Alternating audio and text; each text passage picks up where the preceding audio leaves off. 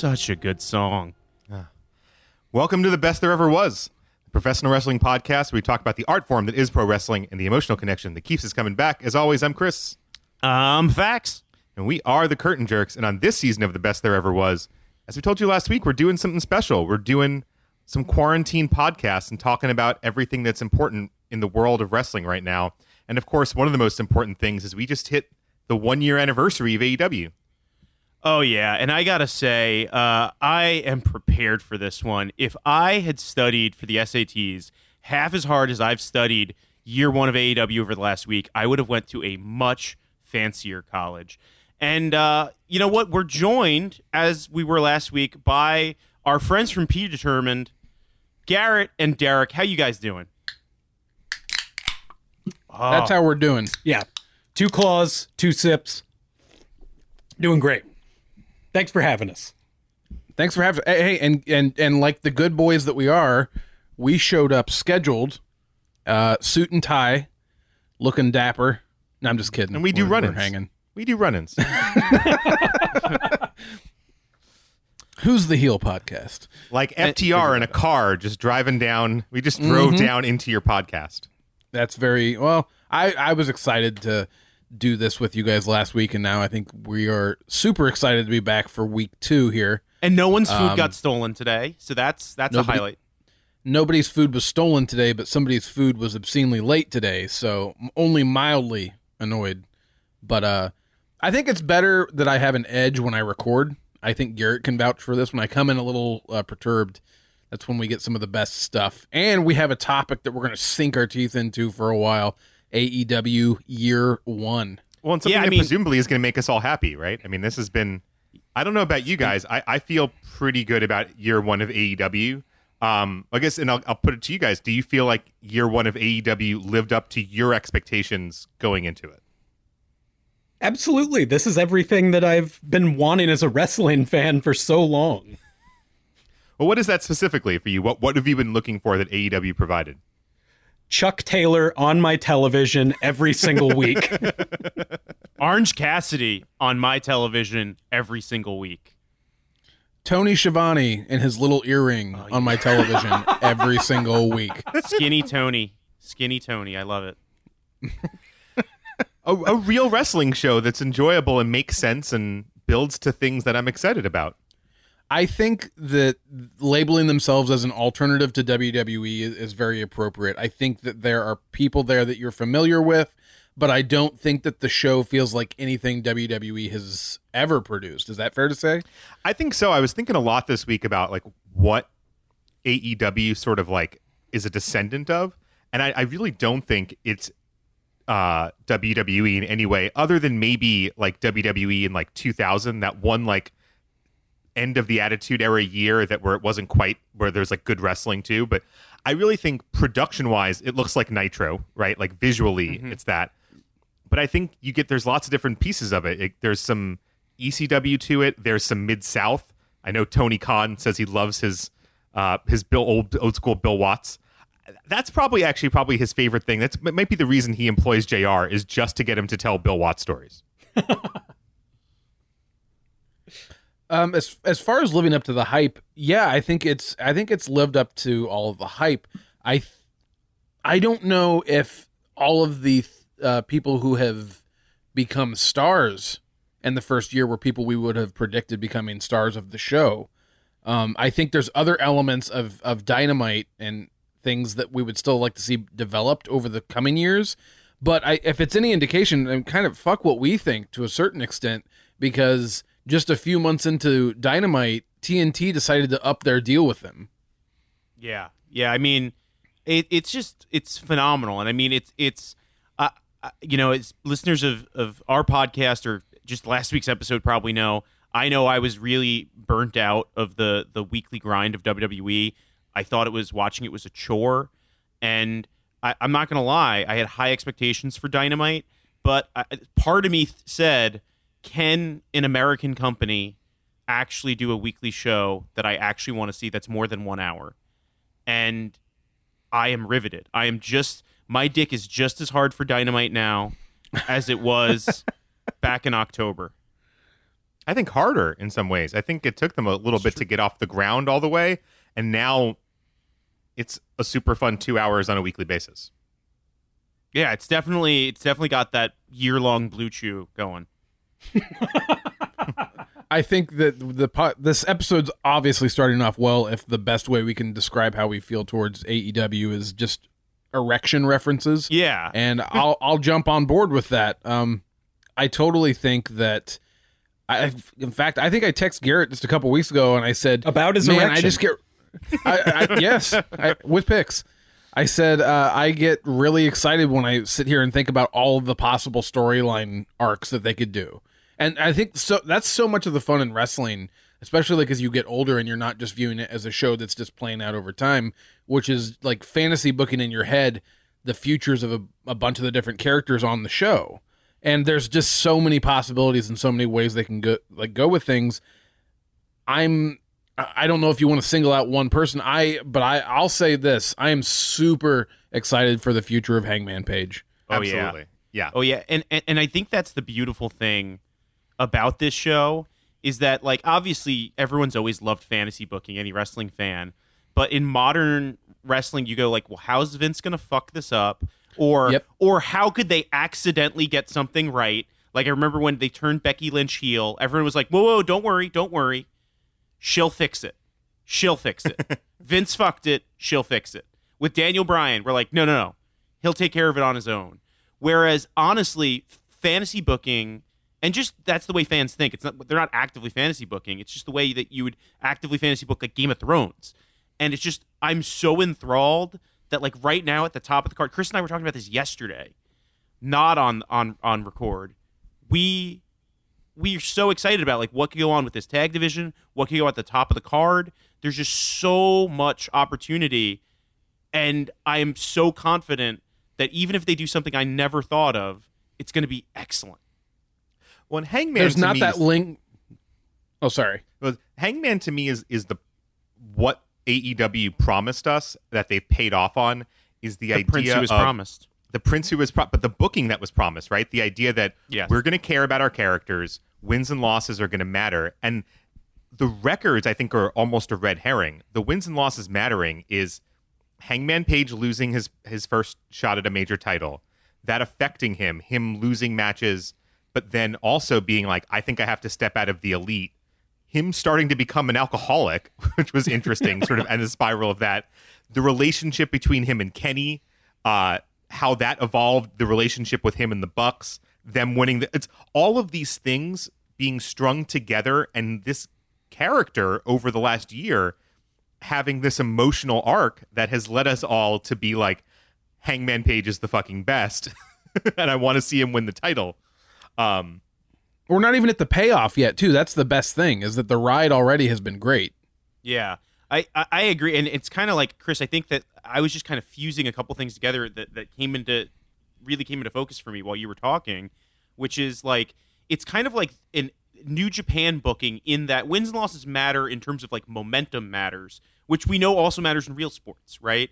So there's that thing of like it's not your overall for the year win loss record, but like you get four big wins in a row, you get a title shot. That's how New Japan does it too. You don't you beat Okada once, you're at the top of the you're at the top of the card, right? right. And and yet they fuse it with this great American sensational storytelling that is kind of amazing that these these BTE guys especially have really been developing that is this again love of like 80s and 90s wrestling but taken to a modern stage.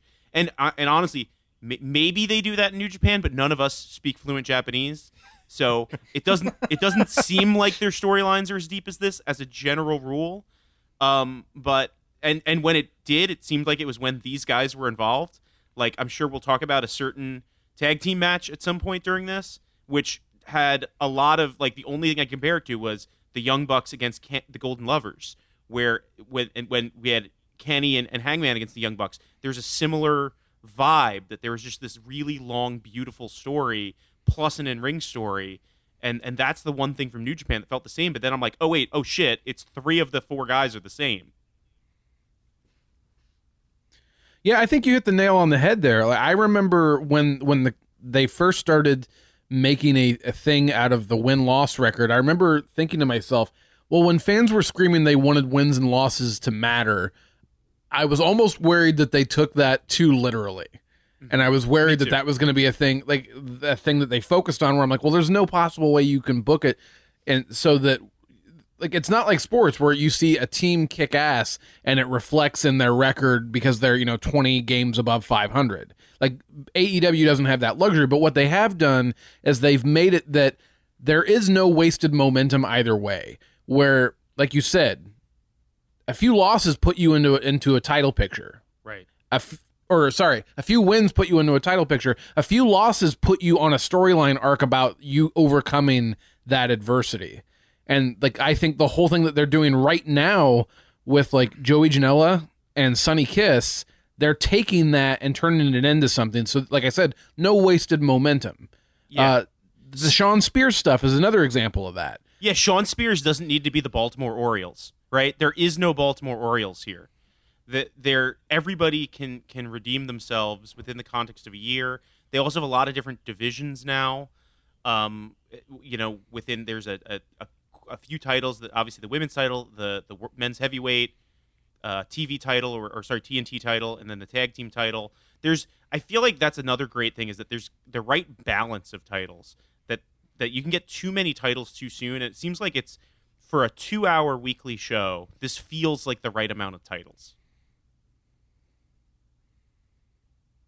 I agree. I will say part of the other thing too that I think has paid off is I, I think one of the things that's almost surprising though is you know all of us were at All In together and All In was such a like momentous evening, right? Like You talk Uh, about Dix being hard. Oh. I mean It's never gone away. I, I mean 10,000 10,000 people cried in an arena that night. like it was an amazing experience and it's been interesting that I, I do think that AEW, particularly for the big events, has been able to live up to that. We were at Double or Nothing; it was incredible. You guys were both at Revolution, um, which sounded from the way you guys talked about it to be pretty incredible too. Um, it's it's kind of amazing that they've been able to sort of maintain that because I think that was my biggest concern was that had we peaked on a certain level in 2018 before we even got to AEW, and the answer is not really. Yeah, I was wondering about that myself. Like, is every pay per view going to be able to feel as big as the last one they've done? I went into Revolution with pretty low expectations, and it ended up blowing me away. Well, and, and full gear too, right? Full gear was this. It, it it on paper it was like before it happened. It was like okay, you got this match with with uh, Omega and Moxley that we thought we were already going to get in Chicago. We got a great uh, Cody Jericho, yeah, but it was kind of like I don't know, Matt, but it was such such a great card, and I think being quarterly and only doing four a year is a big part of that.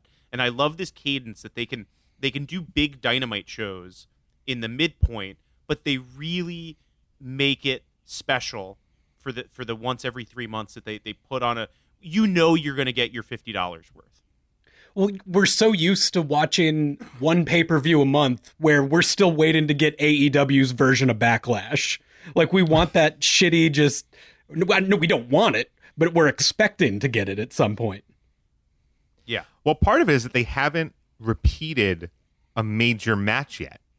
You know, they haven't done the thing, and and one of the things I think has hurt WWE On- over on the last pay-per-view, decade on pay per view, right? yeah. Certainly, yeah, they've done matches a few times, but you know, the thing where a The paper three match formula. Right, the three match form exactly, and I think that's something that's really hurt because WWE, as particularly I think in the tens, in the teens, got very deeply into like it was always a formula. Like it wasn't like oh sometimes we do rematches. It was like forever and ever. This is always true, and I think breaking out of that has been really nice. That the that means that the big match that they have is more meaningful because you know it's mm-hmm. going to be definitive to an extent, definitive at least in the moment, right? Not again, not that these guys are never going to touch again, but for the moment, like that big match is the big match. It's, And- we're not and- hap- Oh, go ahead, Garrett. Oh, I was going to say we're not having to do that like Shinsuke Nakamura versus AJ Styles for the first time in WWE, where we're like, oh, this one's going to suck, but by the third time, you better believe it's going to be okay. Fax and I But were it's there for the dick kick match, which was uh that was something. We I were think that there was the the second also- or the third. I don't. I don't even. I think that was the second. Yeah. Well, and I think the other thing is then you ca- you can go back to matches when you leave a little bit more air. Mhm. Like obviously, look at Kenny and Okada. People weren't like, "Oh God, here comes these guys again." No, they they put them months apart for the most part. And again, like like Moxley Omega, I I, got to Yes. assume we're gonna get that match again, and I'm gonna be jazzed as all fuck for it. You know, Hangman versus Jericho.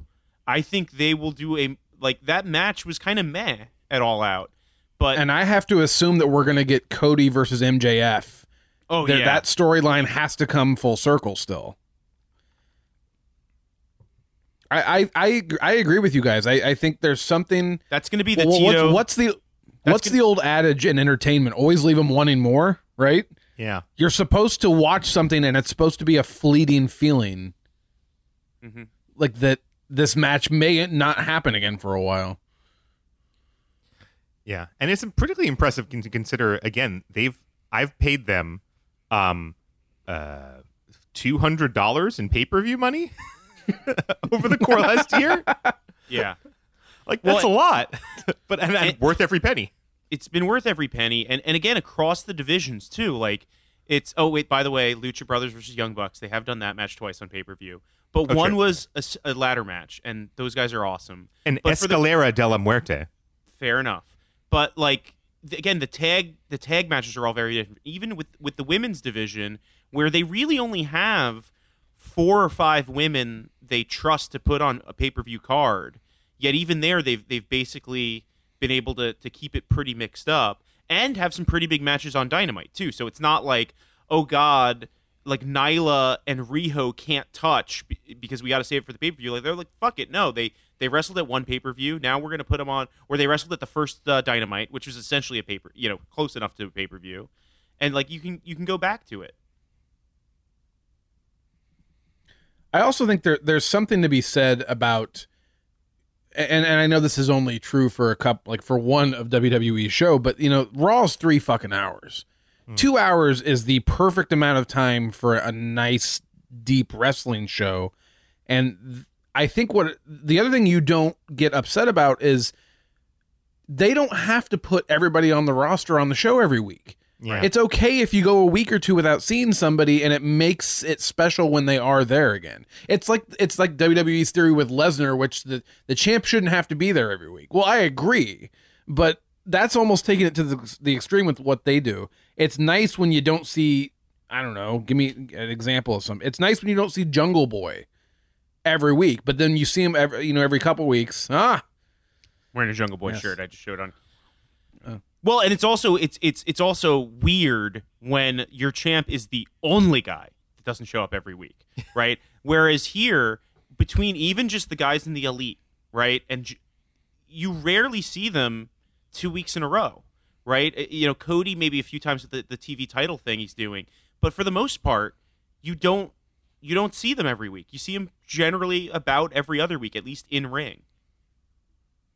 They are for the as big of a roster as they have. They are giving everybody the amount of time that they deserve.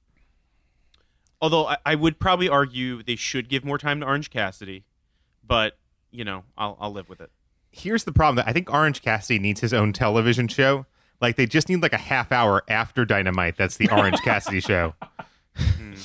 I think we'd all watch that. I would love to see him as a talk show host, like at least for as as a skit at some point where he's trying to host people, I'd be into it. like like the Orange Pit, The There's no pit in an orange.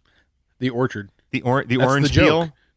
Uh, The I, but no, I I, I think By the way, that just could. that just made me think of you then use that just to set up a program with him and MJF and how fucking money would that be? See, I can't Ah. stop myself from fantasy booking even in the middle of a fucking live recording that we're doing right now. MJF if we were- versus Orange Cassidy would be absolute fire. Well, Garrett and I have already been fantasy booking Orange Cassidy's heel turn for months, Ooh. and how dramatic it's going to be when he uh, super kicks Chuck and Trent in the shin and slaps that thigh. I hope it's him and Chuck turn on Trent because I, I'd love to see Chucky as a heel and as Oh Orange my Cassidy's heel valet. Yes. yes. They could be the new. They could be the new best friends as so heels. if if we were being fair, we're talking about AEW year one. What are some areas that have um, either not lived up to expectations or disappointed you? Like where where are you hearing the majority of complaints Mhm. about uh, the first year of AEW? Well, I think there were there's one thing that was a consistent discussion point for the first few months that I think I'm interested to see how everyone feels about it now is the idea that they weren't pushing the elite hard enough, that they hadn't that they were assuming that everyone knew that Cody, Kenny and the Bucks were who they were and they weren't establishing them as stars.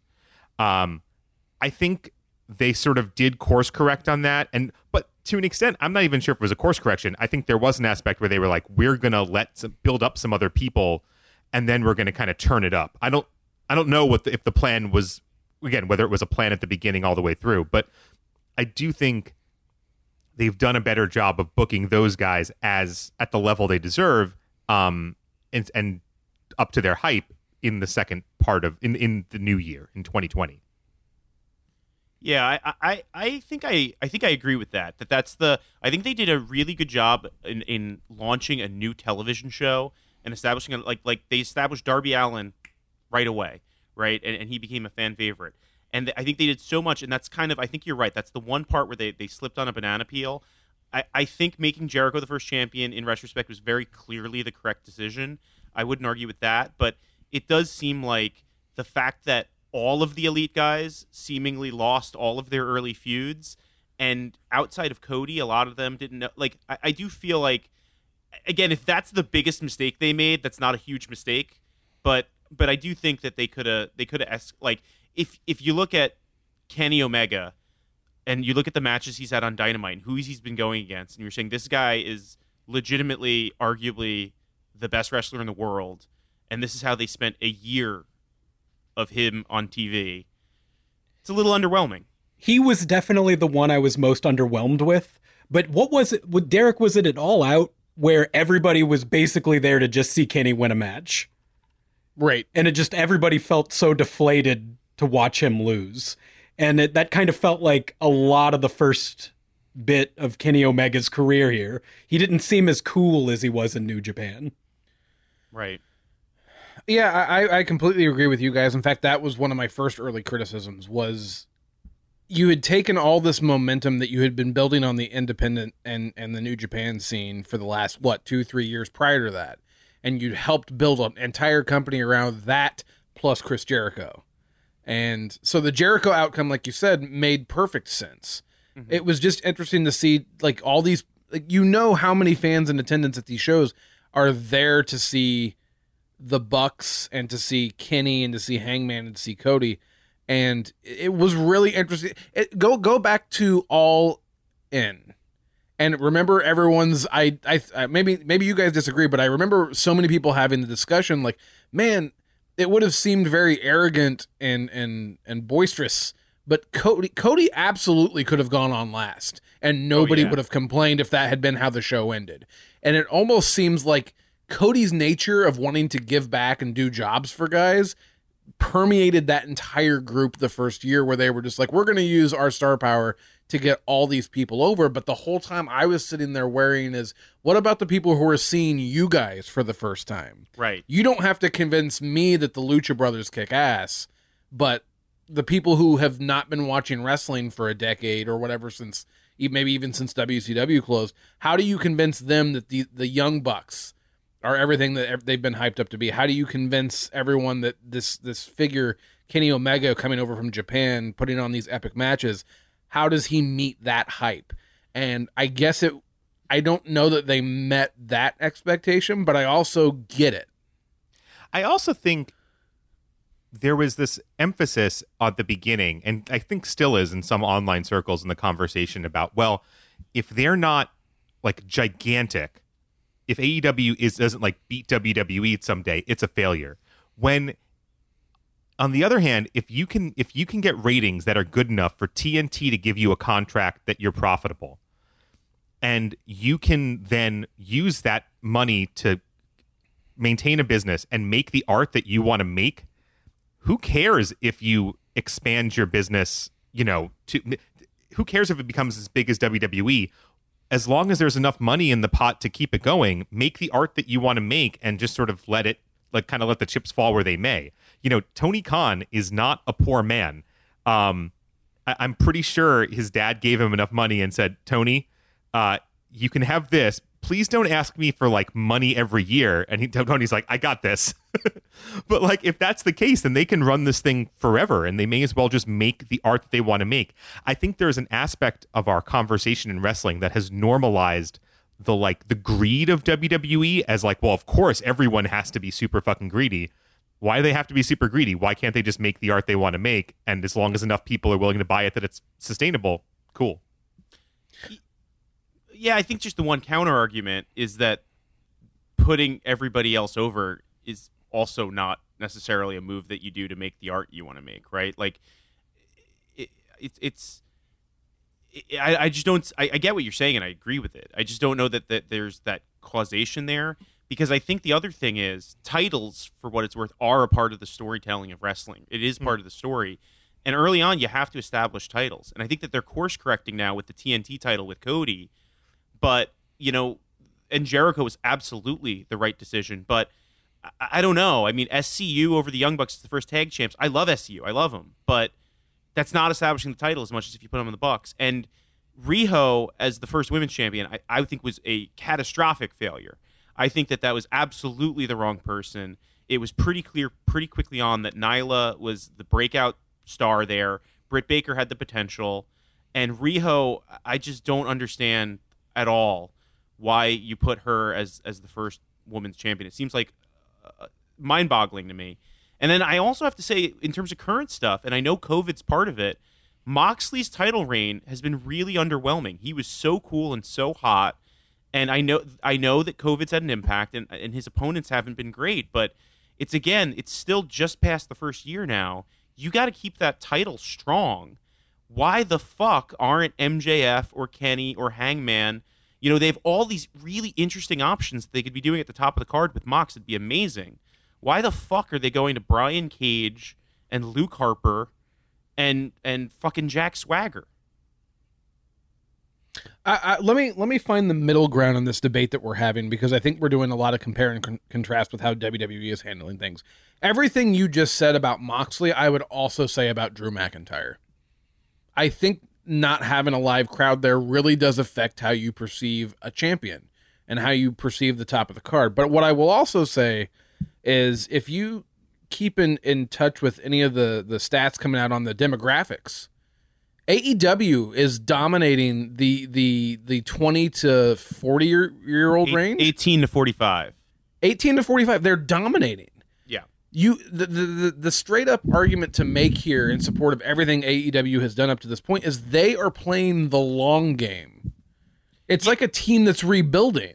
Like you have to understand there are concessions you're going to have to make to make the thing work in the long run. And I think comparatively if you look at what WWE is doing, WWE's long game is the network and reliving uh, moments from aging stars. It's like every time they get backed into a corner, they bring somebody back from from back in the day.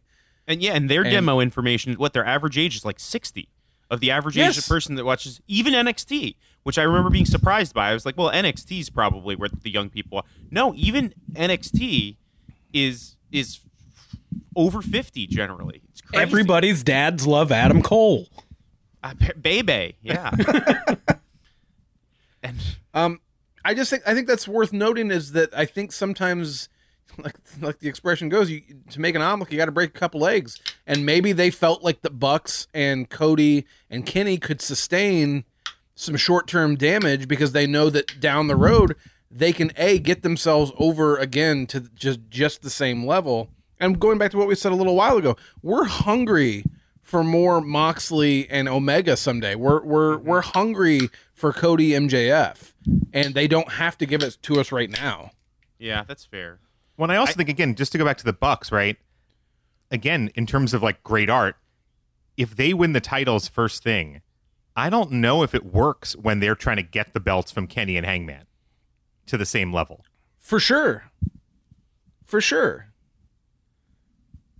And But I also can't think touch that- anything with that match because that match is perfect. So and I think in a twisted in a twisted backwards way that we never would have expected, I actually think Cody's the perfect person to hold that TNT title to start it because there's that general assumption that Cody Cody should be in the main event, right? That Cody should be in the the world title picture. I don't think that that was a mistaken booking. I think they specifically knew when they had MJF cost him that they were eventually going to have a secondary title that they also had to establish. And Well- hopefully, whoever he hands that off to in that mid card, whether it's Jungle Boy or, or MJF, or uh, uh, here's another example of a guy they could have run with because he was super over Luchasaurus. Mm, yeah. Er, early on, there was very few people more over than Luchasaurus on that roster. Well, that that kind of brings up another one of my again minor minor critiques is they haven't done great with the big men, right? They actually have now established quite a nice roster of big guys, and it just seems like they're kind of doing the old Hogan era Monster of the Month thing. If when you look at who Moxley's been beating, and like although that Luchasaurus against uh, what's his name that MJF's muscle Wardlow. Wardlow. Wardlow. That that lumberjack match was pretty sweet. And they Yeah. and, and I think they need to be doing more hoss fights like that. And that's how you get Luchasaurus hot again. That's how, you know, you get Brian Cage to to just be something that you're actually looking forward to, like on a, a weekly basis. Is that I think they could do a better job than feeding the monsters to Moxley and Cody. They kind of keep running the same playbook with the monsters. I think that's been one of the disappoint slightly disappointing things. That there's been times where the show has felt repetitive, where they've been like, yeah, maybe we don't need the Dark Order and Brandi's group at the same time. Maybe we don't need three different monsters like Wardlow, Brodie Lee, and like Lance Archer squashing people on the same episode of Dynamite. Well, and and it is the Hogan playbook too. It's not even a new playbook. Although I will say that that does bring up that we did totally botch, guys. Last week when we were talking cinematic wrestling, we completely forgot to talk about the cinematic wrestling of uh, Lance Archer squashing random jobbers in Darby Allin's backyard. that was amazing. That vignette was stuff. amazing. Such such good shit. I wanted to go to that show personally. Oh yeah. I just want to hang out at Darby Allin's house if this is the type of thing that happens there during a fucking pandemic. So just Jake Roberts so this- shows up with it, you know, and, and just Lance Archer starts fucking throwing people out of rings. So this is more of a phil- philosophical question, but this is something that's stuck with me for years, and I know this isn't the best person to bring up in relation to it, but I remember watching a shoot interview years back with with Cornette, where he was saying that when he was running OVW when we when he was running OVW for WWE, he said we were working with uh, uh, the Leviathan, who at the it was Dave Batista, and he said as we were building him up, we knew that it was main event or bust for him because we were building they said they were building him as a future WrestleMania opponent for the Undertaker. Is that what it's generally like for all big guys though and is that why there's usually a logjam? Like how do you how do you book like Lance Archer mid-card? How do you book Brian Cage mid-card looking the way that they do? You can only have so many big guys cluttering your roster before you start like just visually saying, "Well, why aren't all of those guys the main event picture?" Mm-hmm. Like, how do you make room for anyone smaller? in and your then main when that event picture if becomes the mid card, now Joey Janela's just getting killed by those guys every week. right, Yeah. Yeah, but I mean, that's very kind of Vinceism. I mean, like, Luchasaurus has kind of done fine as a mid carder the entire time. You know, the Big Show basically ended up making a career out of being a mid carder. And yes, he became a monster of the month for main eventers many, many times in his career. But I don't know. I, I, I kind of fundamentally disagree with that that logic. If you can have good matches, who gives a shit? but have you ever seen a promotion successfully execute that? I mean, I think that the career of Test speaks for itself. There's room for monsters in the mid card. So hey, but before we go into our special surprise for today, I, I got another general question for you guys. Mhm. Let's do a whip around. What is the single thing that has surprised you most in a good way about the first year of AEW? What what are you surprised that have how much you've loved? I would say it was it's the response to Orange Cassidy's gimmick because I really felt like there was going to be a lot of pushback um, from fans, from Jim Ross, from people there, and that it, it they were going to basically sink that ship because it just didn't me- mesh well. And here we are, as of this recording, my, uh, Cassidy's about to get a match with Jer- Chris Jericho. Imagine if I told you that six months ago. Well, and people got it like right away too. That's the thing I was surprised by too. Like, not only did they get, they got the whole Orange Cassidy thing immediately. right. What about you, Chris? I think I think it's that my when my expectations have been high, they've been met. I think that's a really, really difficult thing to do consistently. But generally speaking, when my expectations have been, I think I, I said it to you right before the the tag match at Revolution. I said, "Man, I don't know. I, I'm really worried. Like my, I, I feel like this is going to be incredible, but like I'm worried I'm building it up too much in my head." And you were like, "Ah, don't worry about it. It's going to be great." And then of course, you know, it's maybe the greatest tag team match of all time. Um, and it's stuff like that where it's like, "Ah, I don't know if this can be as good as I'm imagining it, and they do tend to pull it off. And that just as a trend has been really, really great. Like that, that to me is, is something that I think is why we have trust in these guys and why, um, why we're committed to AEW. Sounds good. What about you, Garrett? Well, to bring it back to Chuck Taylor, I'm a huge fan of Best Friends, and I didn't really ever see them as somebody who was going to have a serious uh, run in like a title picture. And I mean, Yeah. tonight is it tonight they're on Fighter Fest? Yeah, I think so. Yeah, Yeah, As we're we're recording this, this, on we're As- recording this on Canada Day. Yeah. Yeah. So they are actually going up against Hangman and Kenny, and just getting to see them have a big spot like that. Uh, if we're going to talk about getting dicks hard again, there's one. Yeah, my, mine's never gotten soft, but uh, and I got to say for mine, and this was it, it's not now, but in the pre-COVID era, I think that Dark was my single favorite hour of wrestling programming on a weekly basis. I fucking love AEW Dark on YouTube. It was again now it's dog shit, but when they were doing the arena shows with the live crowds, it basically seemed like they had a 30 minute match to close out every actual live audience. So they treated it like a real main event. There were several like 30 minute uh, Kenny Omega matches. There, there's just a lot of really great shit. If you look at the last match on Dark, which would be the last match, that would be the go home match, you know, for the people in the arena. It was so freaking good, and I can't wait until they're in arenas again, and we start getting an hour of Dark that's just going to be fucking amazing, and we're going to get random 25 minute Trent Beretta matches. Yes. That uh, that Kenny Omega Joey Janela match was a lot of fucking fun. Oh yeah, Yeah, we I we mean- just watched that again last night, actually. there's one too. Like it was LAX versus Hybrid Two versus Best Friends versus Private Party, which was just a fucking banger, and it, it, they just given it away on YouTube. It was delightful. once again just like people like that giving them the time to do what they do it's it's incredible that they were doing it There's probably some lost revenue there. They're, they're just giving away these free Well, that's part. matches that's- on YouTube. That's part of the new TNT contract, though, right? Is that they're going to start doing another one-hour show on on Turner. So I, I'm wondering. I thought it was supposed to already start. I'm wondering if they they know jobber matches aren't going to cut it, and and then maybe they're waiting. But I, I, I'm pretty sure that was part of the new Turner deal when they they re-upped with TNT. They're gonna do something cool like on Saturday night.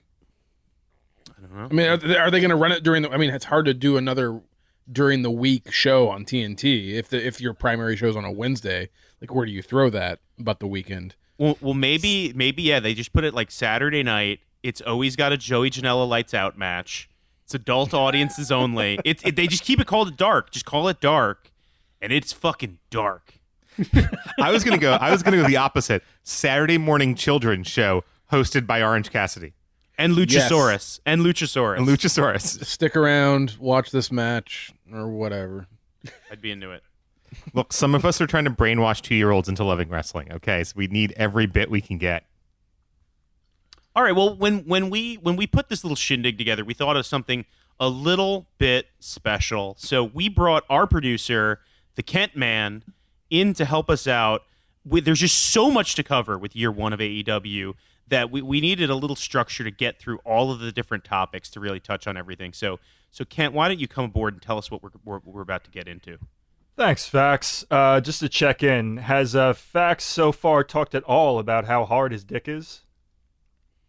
Check. I think we've all gone around. We're all talking about how hard our He's dicks mentioned it. Oh, okay. Just want to make sure it's an official best there ever was recording. Has he also called something uh, funky fresh or something to that effect? Use the word funky.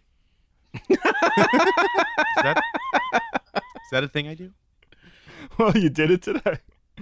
Um, so what I've got here for, for, those, for those listening at home is just a is just a, a real funky list of topics and questions here, and I'm my going to dick's so propose them, and uh, we're gonna we're gonna do this by uh, by sort of teams, podcast teams. So it's going to be the predetermined boys and then the best there ever was boys. I'm going to give the question or topic None of us are men. Yeah, the good Ma- boys and the curtain jerks. the men. The good boys versus the curtain jerks. the good boys versus the curtain jerks. And uh, each side will have 60 seconds to give their take on the question or topic. 60 seconds, and that's it. They can finish their thought, but then they're getting cut off. And uh, we're just going to go through this list, and, uh, well, we're going to see how this goes. So, um, being that uh, I am the Curtain Jerks producer, I am going to give my jerks uh, the sort of coin toss. Would you like to go second or first for this first question? And then we'll alternate. We'll go second. Yeah, I think like like baseball. Yeah, that's Okay. it. Home team home team gets the bottom of the inning. That's Yeah. right. Okay, so predetermined boys, you guys are up first for 60 seconds. I'm going to do a screen share of this incredible. I will point out all of these questions have up. been vetted by an actual professor. Uh, you guys true. can see this? Yes. Yes. Terrific. Okay. So, the first question, and the clock Wait, will wait start- for the for the listeners at home. Can I just say it's just a really short pornographic clip that Kent's gonna have on loop that we know when one minute's up. But it's a minute. It's a minute long. So It's exactly a minute. right. You guys know what meat spin is? It's like the actual clip from that, not just the GIF. All right. So, uh, predetermined boys, you're up first. I will say the question, and then the clock will begin. So, Garrett, do you want to go uh, talk first or me? Well, I think we're it's a, we're teaming this. We're Well, I understand that, but I'm saying who wants to get first word. well. Let's hear what the the question first is word, first. meaning one of you is going to say the first word, the other is going to say the second, and then the third and fourth. I feel like you guys are gonna take fifty of the sixty seconds to figure out who's speaking. N- well, not now. Time's up. All right. I'm ready. you boys ready? Okay. Yep. Here we go. Was Chris Jericho's AEW world title reign too long, too short, or just right? Go. Um, I definitely feel like Chris Jericho's title reign was just right. Uh, I think we live in a different era. Um, and I I think this doesn't get spoken about enough. It's it's hard with the news cycle being what it is today. Pro wrestling is deeply affected by that, and a week between shows is an eternity. And I think that in today's era of wrestling, Jericho's title reign was was appropriate. I think if it had gone any longer, you would have started to wonder who he was going to lose it to. We still have 25 uh, seconds 25 left. seconds, so I'm going to chime in here and let you know I agree with everything that Derek said. Uh, that sounded good to me. Okay, with 17 seconds left. Pretty good. Pretty good. All right. Curtain jerks, are you ready? Born ready. Go. Um, so I- I mean, I, I can see your point. I would argue too short. I think I would argue too short. I think that there's still a lot of main event guys that could take away that title. I think there's still a lot of top of the card matches that they could have. Um, I, again, I, I as I said earlier, I'm not super thrilled with what they've done with Moxley as champion. I probably would not have had the Moxley match. I think when you put him in a match with Moxley, Moxley has to win that. But I, I think they could have probably gone another pay per view or two uh, before they got to Moxley. Yeah, I think just just a little short. I think there was like one more big match in that title reign. I, I don't, I don't. Again, I don't want to say it like he needed to hold the belt for like two years, but I think there was a little bit more juice in the in the orange, so to speak. All right. and, and both that- of you and then both of Orange you- Cassidy could have gotten a title shot. Exactly. both of you guys finishing off with time left on the clock. Uh, we'll go to the second uh, topic right now. Curtain jerks, you guys are up first for this one. 60 seconds is on the clock. The question is Would Hangman be better or worse off now if he wasn't in the first title match? Go. Oh, worse. I mean, again, I think we kind of talked about it a little bit. I think he had to lose that match in order to set up his trajectory. If he had just been like, "Oh, I wish I was as good," no, it's it's the failure to be what his compatriots had been, and that he had the opportunity in his hands and lost it. That really drove everything. And I think everyone's been in that situation at a point where they've been in a group of friends and a group of talented people and felt like they were the sixth best one in the group and how that pushes people and drives them is you know part of his story and I think has been a really affecting part of his story. Yeah, I think at, at the time, I think there was a lot of people that said, you know, by the time the first All Out happened, like Hangman's not ready for the main event slot. And I think that there was some fair criticism at the time, but retroactively, it's impossible, I think, to look at it and say that that wasn't the right decision to put him in the biggest match possible, have him lose, and start this amazing character arc. All right. Good job. Predetermined boys, you ready? The question again is Would Hangman be better or worse off now if he wasn't in the first title match? Go. I agree with them. He'd be worse off. Like we this has been one of the best character arcs in pro wrestling. This is like Tim Riggins and Friday Night Lights, you know, season 1 to season 6, seeing how his life is going to arc over all this. I, I'm going to say that I think we're all on the same page here. I think that he would be worse off if he had won, and and I think this goes back to what I said earlier about no wasted momentum. You can take a negative experience for a character on a show and turn it into this nice, fruitful storyline that we've been getting, and it's I'm I mean, how many possibilities are we sitting here contemplating about uh, where his character could go, where Kenny's character could go, where the elite are going as a group, just based around this one failure back it all uh, back it all out. All right. Going weird, guys. Uh, all right, so now we're back to the predetermined boys. You going? You're going. You're going first on this one. We're going snake draft style. Exactly. Like it. Okay. Uh, so the question is, what is the year two match you most want to see? What is the year two match you most want to see? Go. I actually didn't know it until we started doing this recording session, but now I'm sitting here foaming at the mouth for Orange Cassidy versus MJF. And I think that will be tremendous fucking uh, entertainment every week. That will be good. I'm also very excited for Hangman versus uh, Kenny Omega. Those two going up against each other is, I can only imagine it's going to be a classic. All right, half the time there. Curtain jerks. You ready? All right, so I, I think we win this one because you guys didn't think the most obvious one possible, and that is, of course, Orange Cassidy versus The Rock. Right, The Rock is joining. You heard it here first. The Rock is joining AEW. He's gonna he's gonna go over John Cena and CM Punk to build him up. Then he's gonna go against you know The Rock at Revolution Two. It's gonna be fucking kick ass. and it's to be a double main event with Hangman versus Cody, which is the only intra elite match that has never happened. When Cody was a, a shit couple years ago, uh, Hangman was the only one who stayed on his side. And when Cody eventually forms uh, the four horse people and turns on everyone, and Hangman, and he's like, Hangman, you should be in this group because you're a horse. And Hangman's like, Nah, I'm good.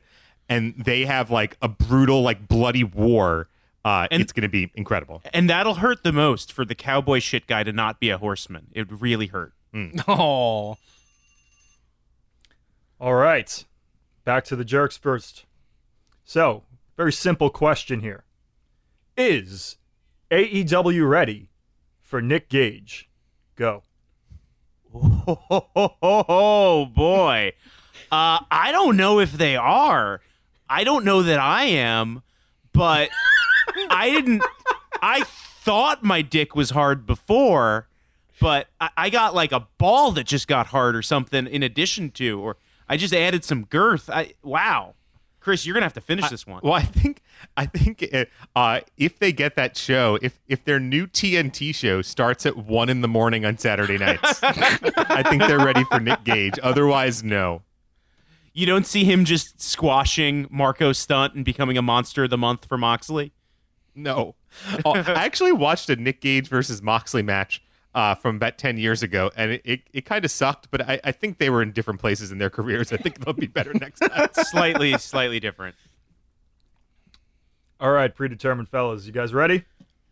Yep. Is AEW ready for Nick Gage? Absolutely, they're ready for Nick Gage. We have what? How many months do we have to build up to this blood and guts match? Derek and I already discussed this. He would have been great to be on Team Moxley. Moxley gets a team of dirtbags, uh, which would include Joey Janela, Nick Gage, whoever New else. Jack. Maybe we can get fucking Schlack Jack- off the GCW. Jack Evans, he could be in there. I haven't met a person or promotion that's properly ready for Nick Gage. So I feel like that's a little disingenuous. I know um I that's a thing we'll never see. I- That unfortunate unfortunately we will never see Nick Gage in AEW. I mean, the only Nick Gage match I've ever seen live in person ended in seconds because of too deep a cut. Oh, uh, Low Jim- Life Louie. Low Yes. Life Louie, yes. Jim, you're infringing upon our time right now. That's true.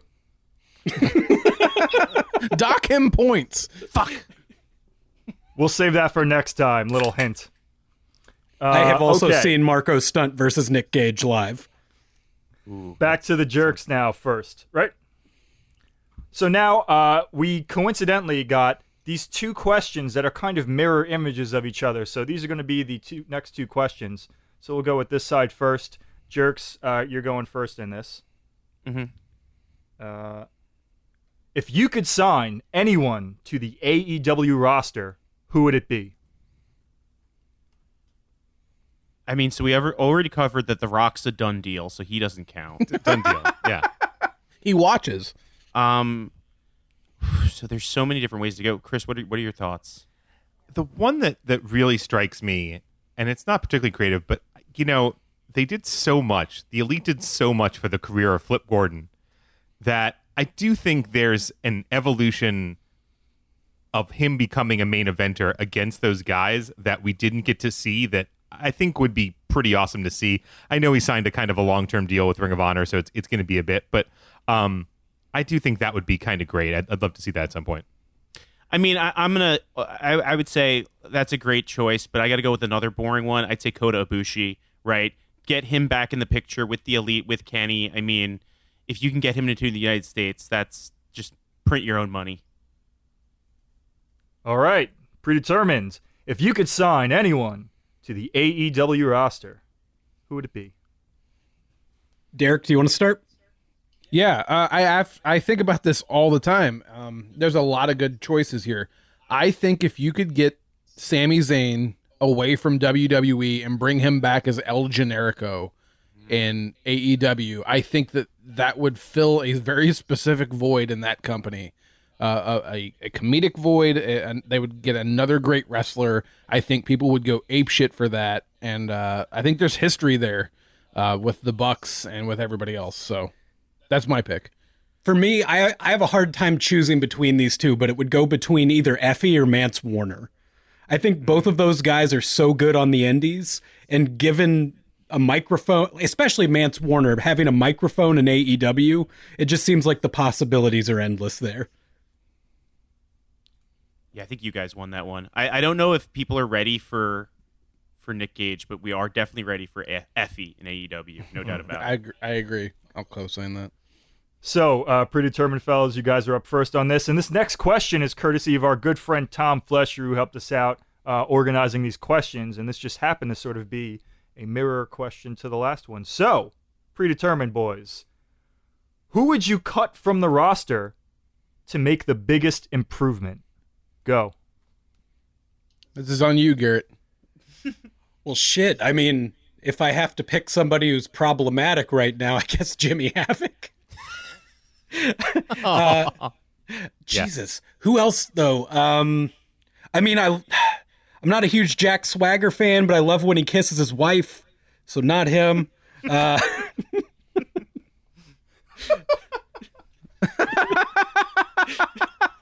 That's a, such a very specific request. Uh, that's hard. I think Jimmy Havoc's a good answer for obvious reasons, but I also think I really don't know if they're properly utilizing Marco Stunt. Like I don't know. I don't know what Marco Stunt's future is, and I think eventually it's going to get whittled down to Luchasaurus and and Jungle Boy. Um, I don't think that the roster would hurt if if he suddenly wasn't there tomorrow. That's sad. All right, curtain jerks. Who would you cut from the AEW roster to make the biggest improvement? The number of more Kip Sabian matches I need to see in my lifetime is zero. That's a good answer. Yeah, I mean, and, it- I actually think, and here's the thing, I, I will say because I, I don't want anyone to lose their jobs. So Right. if if Kip could simply never wrestle again and just manage Penelope as as her like Boy Friday, I think that works great, and that's that's fine. I just don't need to see him do 15 minutes of high spots leading to nothing. I, and he is actually pretty good in that role. But I have to say, so so if the question does it have to be someone on the roster? Because if I can cut anybody, it's it's good old JR. I would I would get rid of him in a New York minute.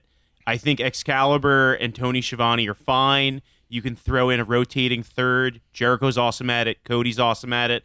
I think that that's a huge improvement, quite frankly. Okay. We're back to the jerks going first, right? Mhm. Curtain jerks. Who is your pick if AEW introduced a six man title? Oh man, there's so many. There's so many. I mean, the Jurassic Express would be would be a potential choice. I think. I mean, SCU. Chris, who who, who you got? I do think that the first champs to establish this, I think it'd be super fun to see the best friends and Orange Cassidy, you know, holding those belts for a bit. Um, like Orange Cassidy Yeah. hot tags seem like it- it'd be a pretty fun thing. I, I think that'd be a pretty great team as the first champions, and I think them losing the belts would be like instant heat for whoever the next champs were. And if I could book it even more, I'd put them over the Hung Bucks because I think that that would be a great comedy match, but that would also have stakes. I think that's just a that's a match I want to see. Yeah, I do too now. All right, predetermined. Who is your pick if AEW introduced a six man title? I had not thought about this until this just came up, so this is actually catching me a little off guard. I think you guys listed a couple of really good options. I think uh, Jurassic Express, uh, as far as being homegrown talent in like the last year, but I also think, and don't overlook the obvious. I I'll play touch on this probably later, but I think Kenny Omega and the Young Bucks holding those those tag titles would be fantastic. Yeah, I, you already said best friends as well. Best friends and Orange Cassidy. But getting to see Kenny Omega and the Young Bucks go up against them, or like you guys said, Hung Bucks. Man, last time I saw the Hung Bucks was not a huge fan because I was I was even mean to Hangman Page. I want a chance to redeem myself. I think you told that story on our podcast, Garrett. I think I Um, did. so if you if you want to go into the archives, you can hear Garrett talk about when he was mean to Hangman Page. Okay, predetermined. How would you have booked the first year of the women's division differently? Shit, I probably would I'll- have started with Nyla Rose rather than Riho. I think that's I think that's a fair, uh, in hindsight being twenty twenty. I think that's a fair assessment. I also, um, I guess Kris Statlander wasn't there from the beginning, was she? No, she was So- added partway through.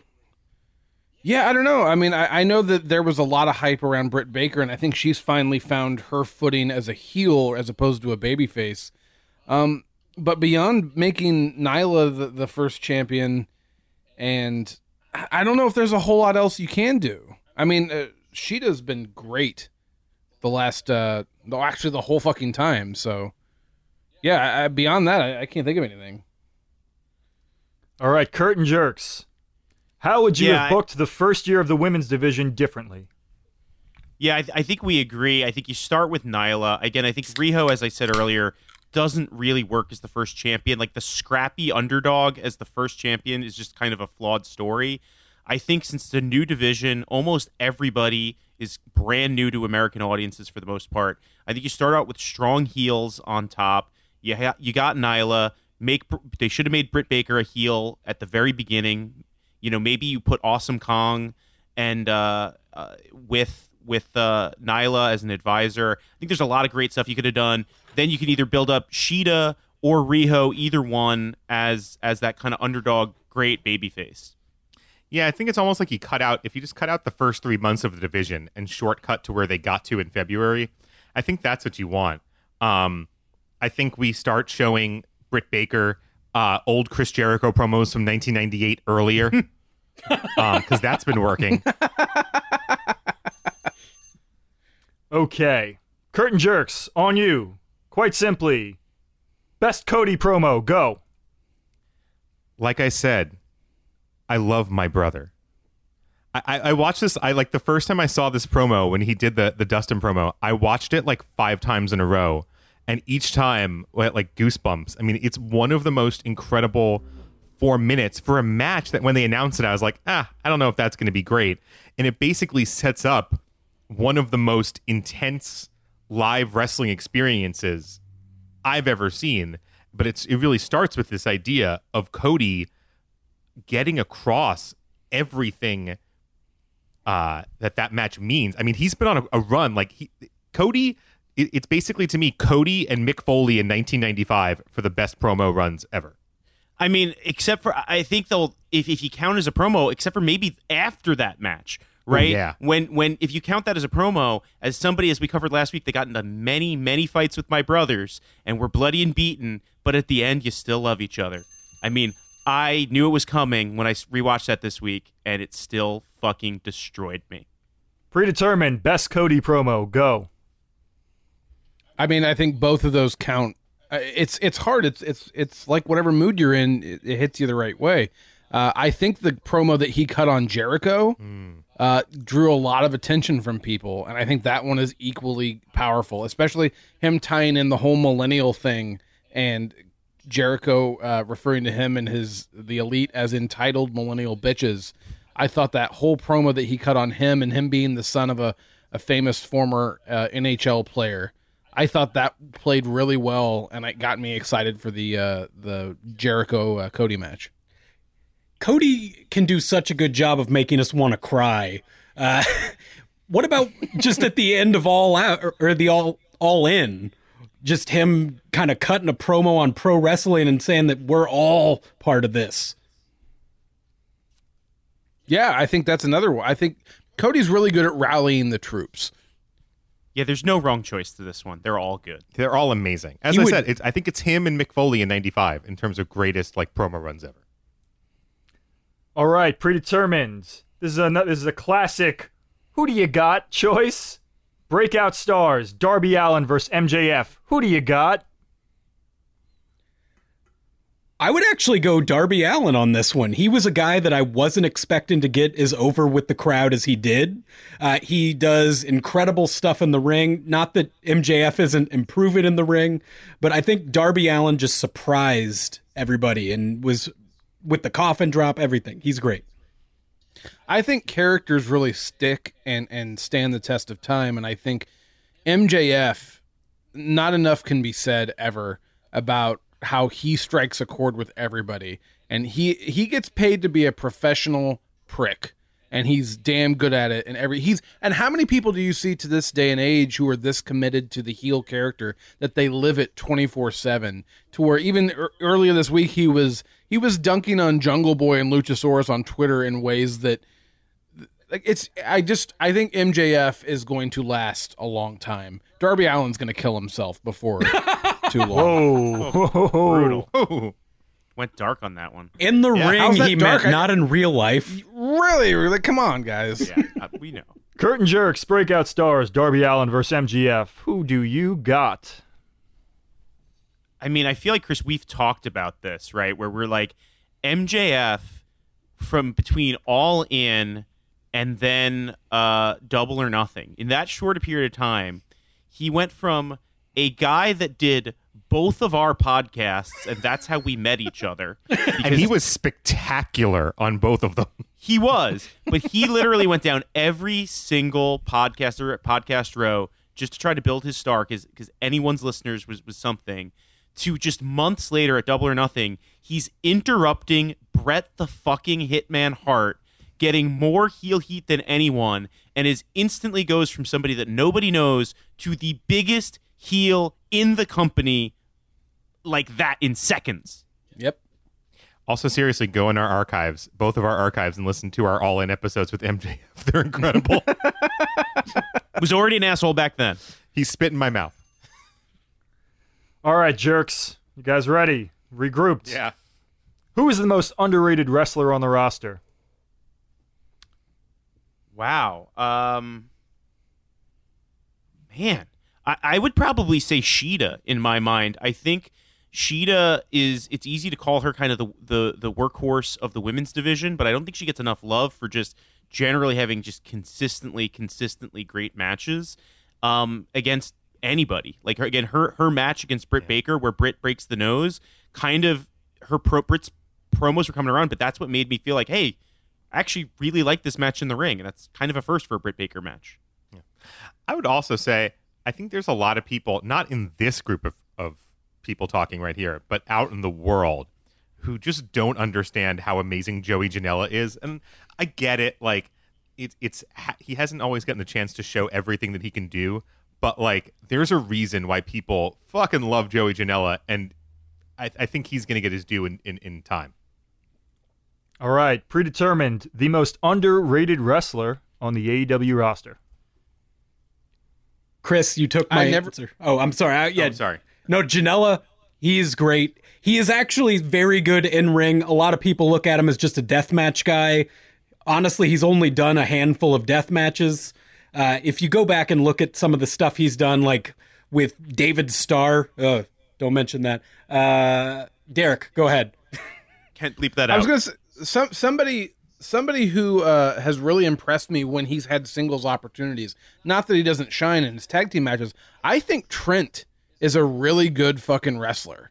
And anytime they've put him in a singles match, I think it's shown. eh, They've tried to do some of the similar stuff with Scorpio Sky, and I think you could put Scorpio Sky in that same conversation as somebody who, if they were going to split up tag teams, you can tell who would survive very well. And I think Trent would be fine. Not that I want to see it happen, and I think you could say the same thing for Scorpio Sky. All right. until until Orange Cassidy turns on him. I think you guys are doing a little too good at this. So we're going to speed things up.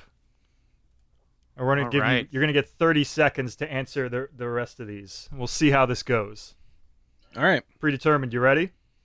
Yep. Oh shit, we're first with this. Yep. All right.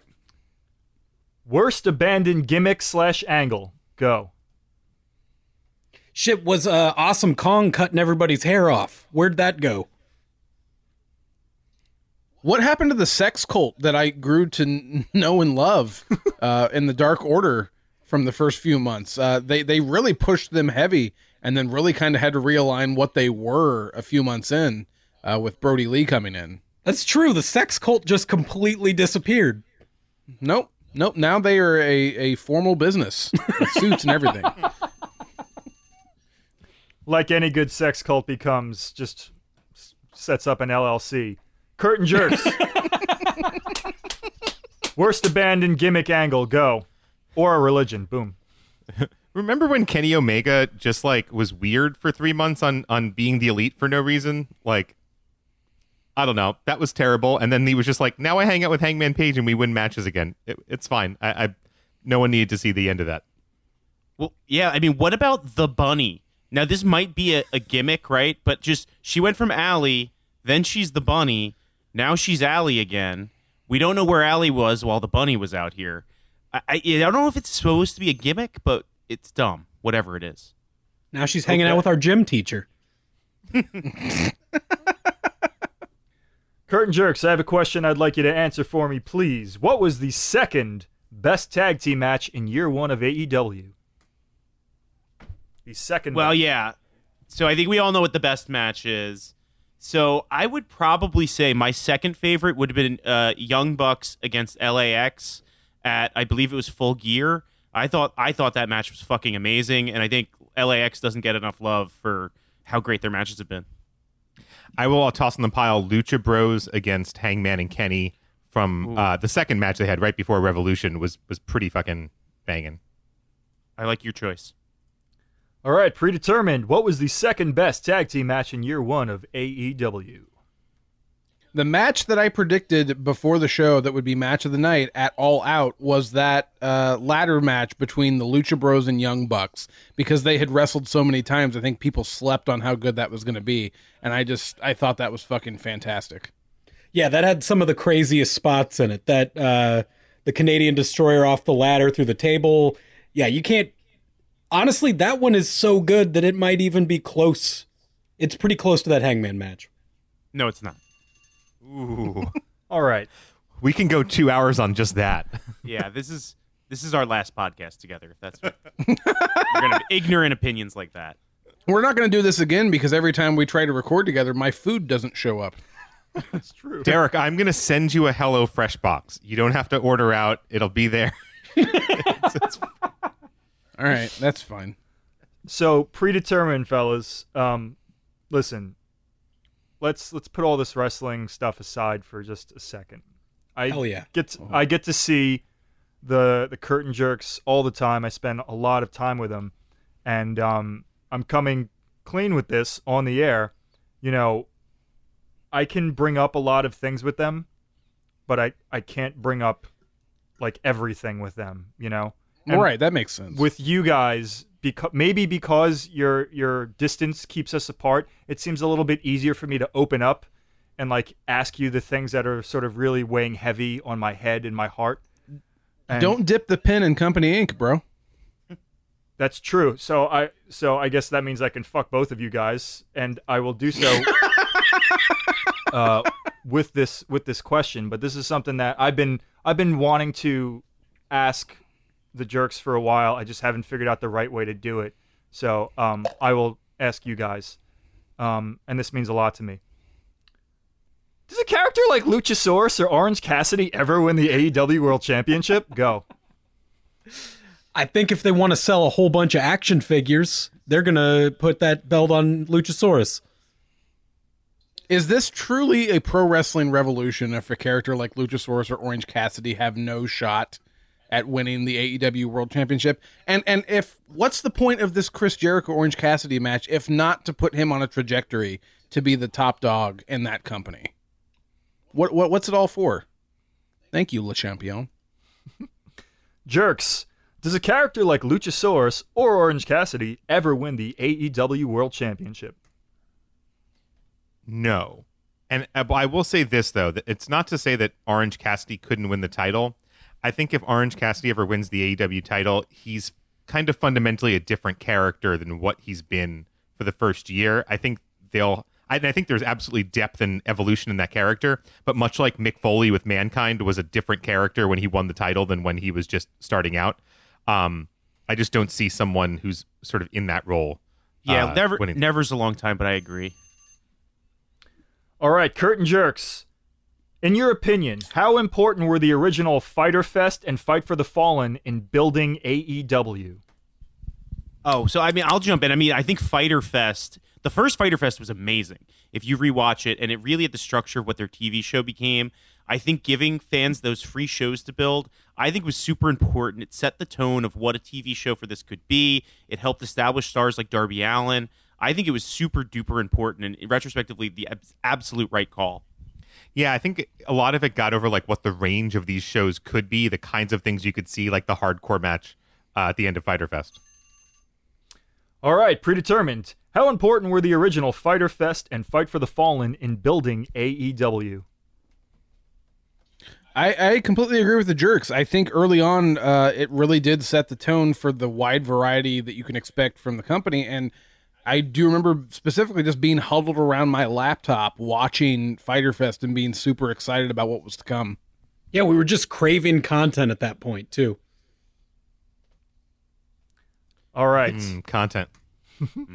we're going to do two more questions. Okay, predetermined boys, you guys are up first. All right. Do Sammy Guevara's controversial comments about Sasha Banks derail his momentum and potentially his AEW career? Oof. A little bit. I think though he is so good in the ring, he's going to make people forget what he said. Should we forget what he said? No, but hopefully he can learn from it and do better. I think it's going to take some time. Uh, time heals most wounds, and I think that uh, thankfully it was nothing that he actively did. It was more the the comments he made, and I think that if as long as he's working to repair, and he's shown every indication he's going to work to be a better person. All right, jerks, you ready? Same question to you. Go. Yeah, I mean, I, I don't see how there's any way that it doesn't derail him, right? Just he's not going to be on TV for a while. It's it's going to hurt his momentum. I mean, we'll we'll see. We'll see what happens. I do think he'll be welcome back.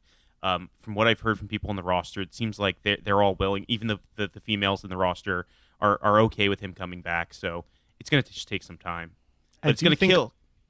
Ultimately, sex though, gods him being a heel, oh yeah, it's gonna hurt. It's they're not gonna be called Le Sex Gods anymore, but him being a heel is gonna help. Okay. Jerks. The final question, and then we're going to do one kind of each, every man for himself, quick fire round. Okay. Um, who has the most consistently great in ring performances on Dynamite? Uh, I mean, I, I would have said for sure um, Kenny and Hangman, but but watching it back, I mean, I think there's a strong argument to be made for Moxley. He's really had some really terrific stuff on the Dynamite show. Yeah, I mean, I think he's been great. Uh, Darby's been really great too. Um, but Oh, yeah. I mean, it's hard. It's hard to argue against Kenny and Hangman too. I mean, they've been amazing. Predetermined. Who has the most consistently great in ring performances on Dynamite? The first two people that come to mind are Darby and Jungle Boy. Mm. Jungle Boy Yeah. versus Cody. Yeah. I would actually throw best friends in there. I feel like every time I've seen best friends in a tag match on Dynamite, it's been it's been worth watching.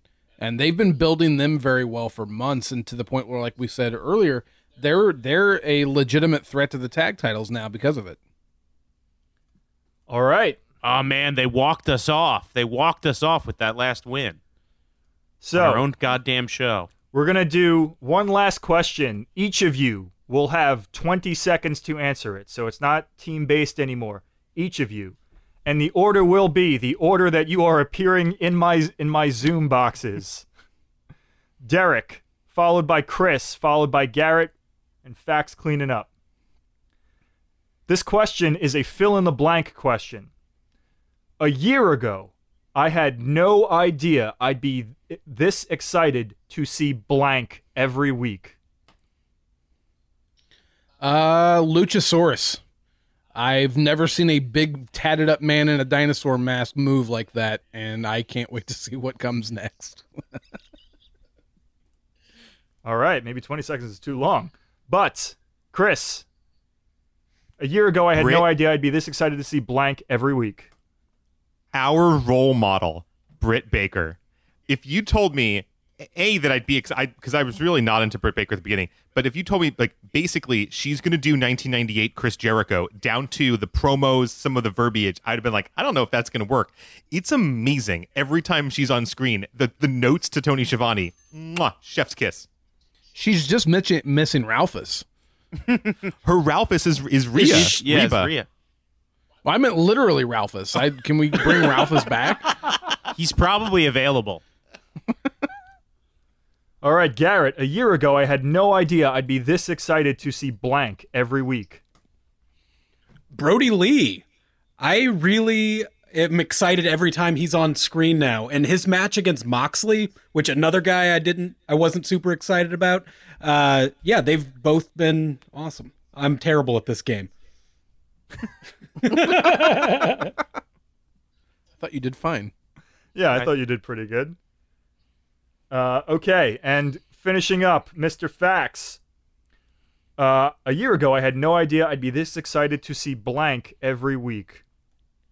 I mean, for me, it's Tony Schiavone. This is a guy that was out of wrestling forever, and then a year ago, he's making dick jokes about the '90s and slinging BlueChew. Because I got to mention that at both ends of this. And he's legit gone back to being the best commentator in wrestling, and I fucking love it. And he's amazing, and he's a JMU grad. So go, go Duke Dogs. Which it's interesting because it's not obviously it's been 20 years since Tony's been around, but it's probably been like 30 since he was the best commentator in wrestling. What a time to be alive. And now he has no problem going 30 with Lois because of BlueChew. not a Uh, sponsor. Yeah, not yet. White Claw and BlueChew are surprisingly not sponsors of this podcast. Not yet. We're working on it. White Claw and Uh, BlueChew have a have a predeterminedly curtain jerky night. Does ever does everyone in, in this chat hate Jim Ross on commentary for AEW? I think he's gotten above hate for me. He- I think he's been better the last few months, but yeah, I mean, I don't, I don't really love him. Well, and I will say one thing is if you watch Fighter Fest and at the first one and you watch Fi- Fight for the Fallen, he is so bad and so didn't even bother learning people's names that it, it he seems better, but I, I, I don't like him. Garrett? you know how I feel about Jim Ross. He, though, in the last couple months, it seems like he has grown to like these characters a little bit better. Or at least know who the hell they are. yes. I, I I remember being kind of excited at the start of AEW for the combination of Schiavone and Jim Ross, if if for no other reason than it was like watching two voices of the Attitude Era, the late '90s, early 2000s wrestling working together. Um, yeah, I, I there's times where you can tell Jim Ross really has lost several steps, and he can't keep up with what he once was. He is learning that racism is bad, though. So he's like, he's in on that. So that's good. he said that on Twitter. Um, I, I, I want to ask everyone because I don't feel like we've talked about this enough in sort of the open. Because Fax and I, you know, our show go, is based on like seasons, and one of the seasons was like the greatest tag team matches of all time. And at the end of that season, we said, I think Kenny and Kota Ibushi against the the Young Bucks um, it, for in New Japan in, in, in 2018. I think we we're like we think that's the greatest tag team match of all time. We've seen a lot of other great ones, 80s, 90s, whatever. Uh, I kind of think Kenny and Hangman against the Bucks is the greatest tag team match of all time. And I want to spend a couple minutes because you guys were fucking there for it. Yeah, I, I it was funny being with Garrett because he came to stay with me for several days uh, in Chicago for that pay per view. And I just remember after we saw that show, it was like every half hour he would say, I can't stop thinking about that match. And that continued for days and maybe even weeks afterwards.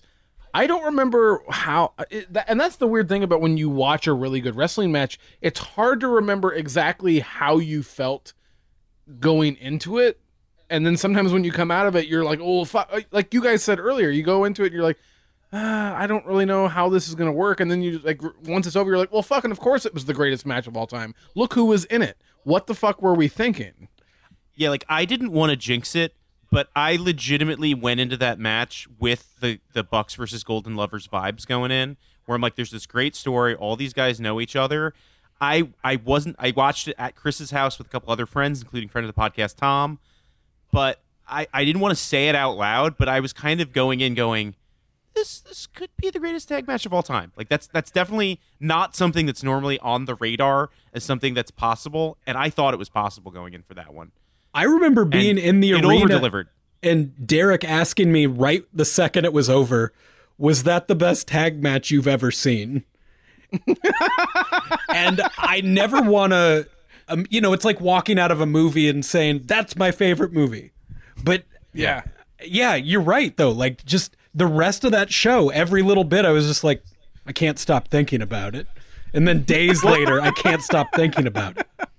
Well, it's like sometimes, you know, you leave the movie theater and, you know, you just saw Hobbs and Shaw or The Lighthouse.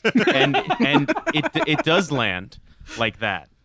Which was one of my favorite movies of last year as well. Well, I think But I part think- of it is too that, that the the fact that it comes after the Golden Lovers Bucks match, right? I think part of what makes this match maybe the greatest is the way it plays off that match. Like, there's nothing more heelish than when the Bucks bust out the Golden Trigger, and then when Kenny kicks out at one on that, it's like, well, now he has felt the insult and and like is responding to it, Right. and you're like, whoa. I think I told Garrett that is now my new favorite spot in pro wrestling is the deep into the match kick out at one that you can only break out Yeah. so often and the response that it gets. It's Well- like the most it's like the most visceral response as a fan because you get so used to in every match within a couple minutes guys are kicking out like at two and three quarters. And Yeah, so to see a big move get hit and then a guy kick out at one, like of course everyone fucking loses their shit. and and and I think that I, I remember that night when we were, we were watching on TV. Admittedly, we were in the arena. I, I definitely left saying, well, one of these two matches is they're one A and one B. These are the two best ta- tag matches ever. But on my most recent view, it really drove it home that I, I think that this match, the AEW match, is, is is the king because there's so many of those moments. There's the kick out at one, like you said. There's Hangman giving the uh, one winged angel that also doesn't finish it. That's fucking amazing. There's even him doing the the chicken wing, which you know we won't talk about who's chicken wing, just a chicken wing. He loves chicken wings. Um, you know, there's just so many of those great moments that I, I think I got to give this the edge, and and of course the end of the match, the fact that the Golden Lovers match ended with this Golden Elite, and it was an end. That was a pretty much a definitive end of a story. Whereas the end of this match is very different. It it leaves it wide the fuck open. Was Kenny about to turn around? Were the Young Bucks about to kick Hangman? Was Hangman about to fucking lariat Kenny? There there's all kinds of stuff. And again, it, it, it's just I, don't even know where they could go. If you're throwing the, a recipe together for what makes a really good match suddenly great and suddenly the best of all time, one of the elements that you have to have, like, yeah, you have to have the good in ring action and you have to have good storytelling, but there's another element, which is that lingering thought in the back of your head during a match that there's something else that hasn't happened yet. And I remember during that entire tag match, as it was just building and building and building, in the back of my head the whole time, I'm thinking, who's gonna fuck over who? Mm-hmm. Like, and, and that lingering tension of this match, as awesome as it's been, there's they've been deliberately building this tension between Kenny and Hangman, and it it like like I attention's the only way the word I can use to describe it because they haven't even capitalized on it yet. But the way that match ended with him gripping the top rope behind Kenny's back, like mm-hmm. that still has yet to be paid off on. Well, and and I think that that's another just great thing about the, it's upending the trope of you have two singles guys they're only put together to turn on each other, that, and that we all know that we know AEW is is better in some ways, but that's not a Vince thing. That's a wrestling thing. That's a forever thing. So like the the Golden Lovers match, you could say yeah, the Golden Lovers are probably going over, but anything could happen. I would say going into Revolution, everybody thought the Bucks were winning, right? It was an inevitability. The Bucks, of course, were going to be champions, and Hangman and and and uh, Kenny have to lose the titles because that's the that's the easiest way to turn this little descent into just a huge explosion. Uh, and then, so it was so surprising when that didn't happen, but in a beautifully crafted way. But Hey, it's so also it's interesting because it's Go ahead. kind of like an emotional like pay like if you having now just recently like this last week watched like a bunch of the Kenny and Hangman matches in a row. There's a theme to the end of those matches, which is generally like Hangman like finding something and just going like ape shit and throwing like a couple of buckshots, right? And he does that at the end of this match, right? He ends up giving Nick the buckshot outside and then Matt in. That like that's what does it, right? And there's just every time it's like fucking it's like Hogan in the 80s like when he hits that comeback and he's like I'm going to do it and you're like man I'm fucking into this and it's got a happy ending which is unlike the Bucks lovers match which is really honestly kind of quite sad like And that's, that's one of the- reasons why that's affecting is it's sad but yeah and that's the story arc, right? Which is that whatever happened at All Out between Hangman and Jericho, Hangman just didn't have that extra whatever to get the job done. And if I could use a, a Dragon Ball Z reference, Please. Hangman has taken this time with Kenny to figure out how to go Super Saiyan. Oh, He's yeah. figured out how to take over a match and how to Mm. finish it off in place of Kenny. Every, and that's that's going back to all the things about we were disappointed about with how they handled the elite in year one. Maybe that's part of the backdrop to Hangman's story is that there that Kenny Omega came into AEW with ridiculously high expectations about the kind of matches and the kind of wrestler he can be. And to some people, he's not the same guy he was in New Japan. But what's happened is in that time, Hangman is finding himself. And this didn't come up during the uh, the the PTI segment segment with the, that we did. I think the the obvious twist is not what's going to end up happening. I think Kenny's turning on Hangman, and I think Hang, Hangman's going to be the star babyface to come out of this because I think all of his motivations are correct. I do think he has been ostracized, ostracized to a certain extent out of the elite. I think he has been overlooked. I think he is to a certain extent a victim and I think that's that's that's the nice a nice. Never mind the fact that people lo- miss Kenny the Cleaner. People miss to a certain extent seeing the Young Bucks be heels. I mean, Well- that's where they they made their they they uh what what's the they their teeth came in. What what am I trying to say? had too many Cut their teeth on. right. Yeah. Well, and the, the other thing is that going into that match, the guy that's arguably the biggest heel is Matt Jackson, not both Bucks, just Matt. Right? Right. And Nick is the one that's trying to play peacemaker. That there is even a chance going into that match. And again, I don't think so, but you're like, I could see the next match being Matt and Kenny versus Nick and Hangman or something like that. Because it seemed like each team had one guy that took this ultra seriously and one guy that's like, you guys are going too far. Or, or I guess it would be Matt and Hangman against Nick and Kenny. But it's fucking anything could happen. And I agree. We don't know where this is going, but wherever this is going, somebody's ending up with the world title. Um, and Maybe I'm it's Matt Gonna love it. So- Might be Matt Jackson. So this is producer Ken here, and I'd like to bring something into the conversation. This is something I'm curious about. So on our show, the best there ever was, our premise is that we do things on a seasonal themed basis, and we go over the greatest wrestling matches of all time. Now, uh, as someone who's not necessarily a wrestling fan, but knows more than the average person, just through the osmosis of uh, you know uh, working with these fellows. um, something I'm curious about, and I'm I'm always concerned with not just with wrestling, but with any type of media. But we're going to stick to wrestling here.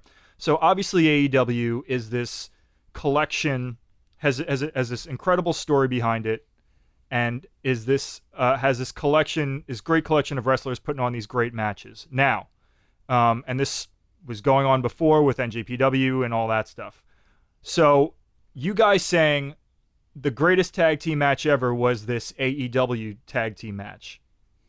And then we have another one that's coming in that you just said, "Hey, here's this other AEW match that happened what, a year later? Was it even a year later? That's that's the greatest tag team match ever to ever happen." Now, understanding that you guys are know what you're talking about. You've been watching wrestling your whole lives, thinking critically about wrestling your whole lives.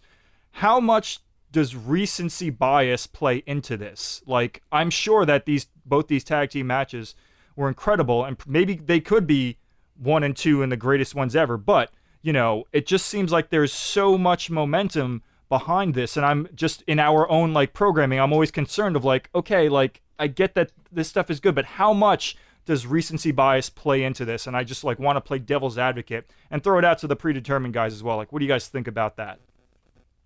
Let's let them take it first. I actually have. Uh, I didn't think that I would discover my answer here, but I think that we are in a unique position to say that over the last 20 to 30 years, specifically in pro wrestling, tag team wrestling has taken sort of a mid card status position. And it's been relegated to that for the longest time. Like you can only achieve a certain level of success uh, since basically the mid 90s to like until recently. And that was one of the things they specifically said they wanted to work on in AEW is they wanted to bring tag team wrestling back to the forefront because there was a time period in the 70s and 80s where tag team wrestling was the shit. And it was one of the highlights of the show, and we kind of got sick of it. For or, sick of it's not the right word. It's just it was booked in a way that it, it was unspectacular, and it took TLC, and it took gimmick matches to make it exciting again. And I think what we're seeing now is you can literally just go have a straight up tag team match that tells a fantastic story because there's so much there to work with. Yeah, I mean, I think because these guys are also athletes, so I think it's kind of like I think there's actually bias the other direction. That I think that that the most recent stuff is so far superior, when that, that just as an overall product, it's like when Adam Ottavino says that he'd strike out Babe Ruth in three pitches. By the way, Adam Ottavino one thousand percent would strike out Babe Ruth in three pitches more than likely. And it and if Aaron Judge or Eloy Jimenez or anyone like that, who's who's your guy again? Not Lucas Duda, the, the young guy on the Mets. Chris, we you got? Pete Alonso. Pete Alonso. You put any of those guys back in 1925 Yankees, they would legitimately hit 700 home runs in a year.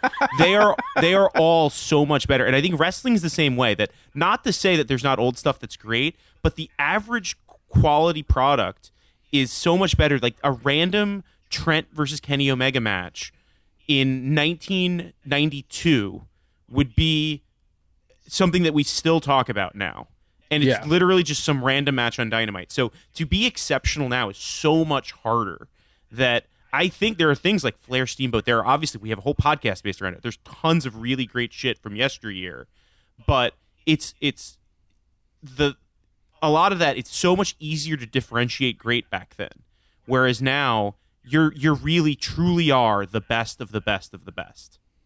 I also do think we are living in a golden age, and I think a lot about when that's going to peak. Because I think there always are peaks, and you never kind of notice it before. Um, we'll talk about New Japan. I, I do think there's a, maybe a point which New Japan may have like peaked artistically at some point in the last couple of years that may be different now. Um, so I- it'll be interesting. Did you did you not see that that Yano Yano Hiromu match? I mean, they're still peaking, baby. Oh, uh, still great. No, we'll talk more about that. But I do, and at AEW, I mean, I do think there are times when I think I'm not sure I'm ever going to love this quite as much as w- where we were in 2018 because that was amazing and All In was an incredible moment. So I, I think about that a lot, um, but I don't think this is. I don't think, particularly with that match, I don't think it's recency bias because I do compare that to other great things, and I think you can have the argument that, hey, I think Midnight Express and the Fantastics, or you know the Four Pillars in All Japan, you know maybe that those matches were a little bit better. I, I'll I'll take that argument if you want to say that that's you prefer that style, but it's in the conversation.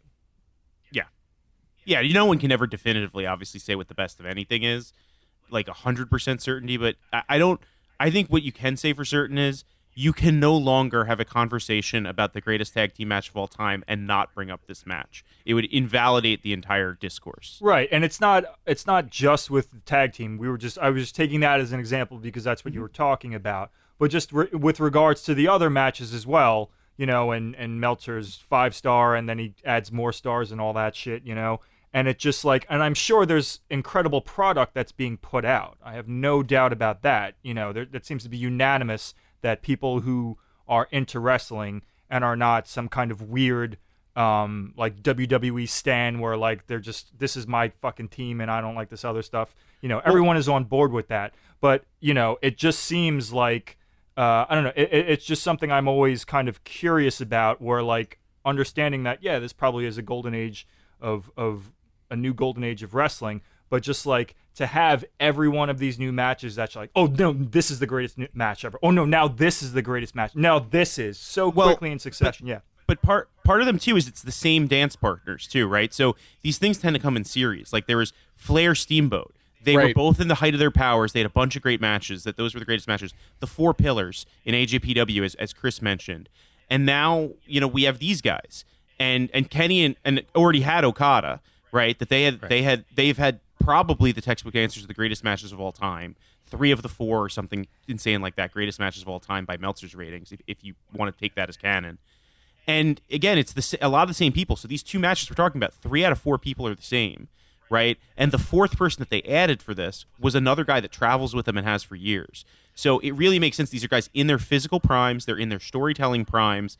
It kind of makes sense that we might not see four guys that have this level of chemistry, this level of athleticism, and this t- level of storytelling ability, all hitting every cylinder at the same moment. We may not see this again for another decade or two. because I mean, think about it. I was going to say because I think the guys I would compare these guys to are the Kliq, basically minus the drugs, right? But you look at the Kliq, you know, and those five guys all had incredible matches, but generally speaking, their best matches were against each other.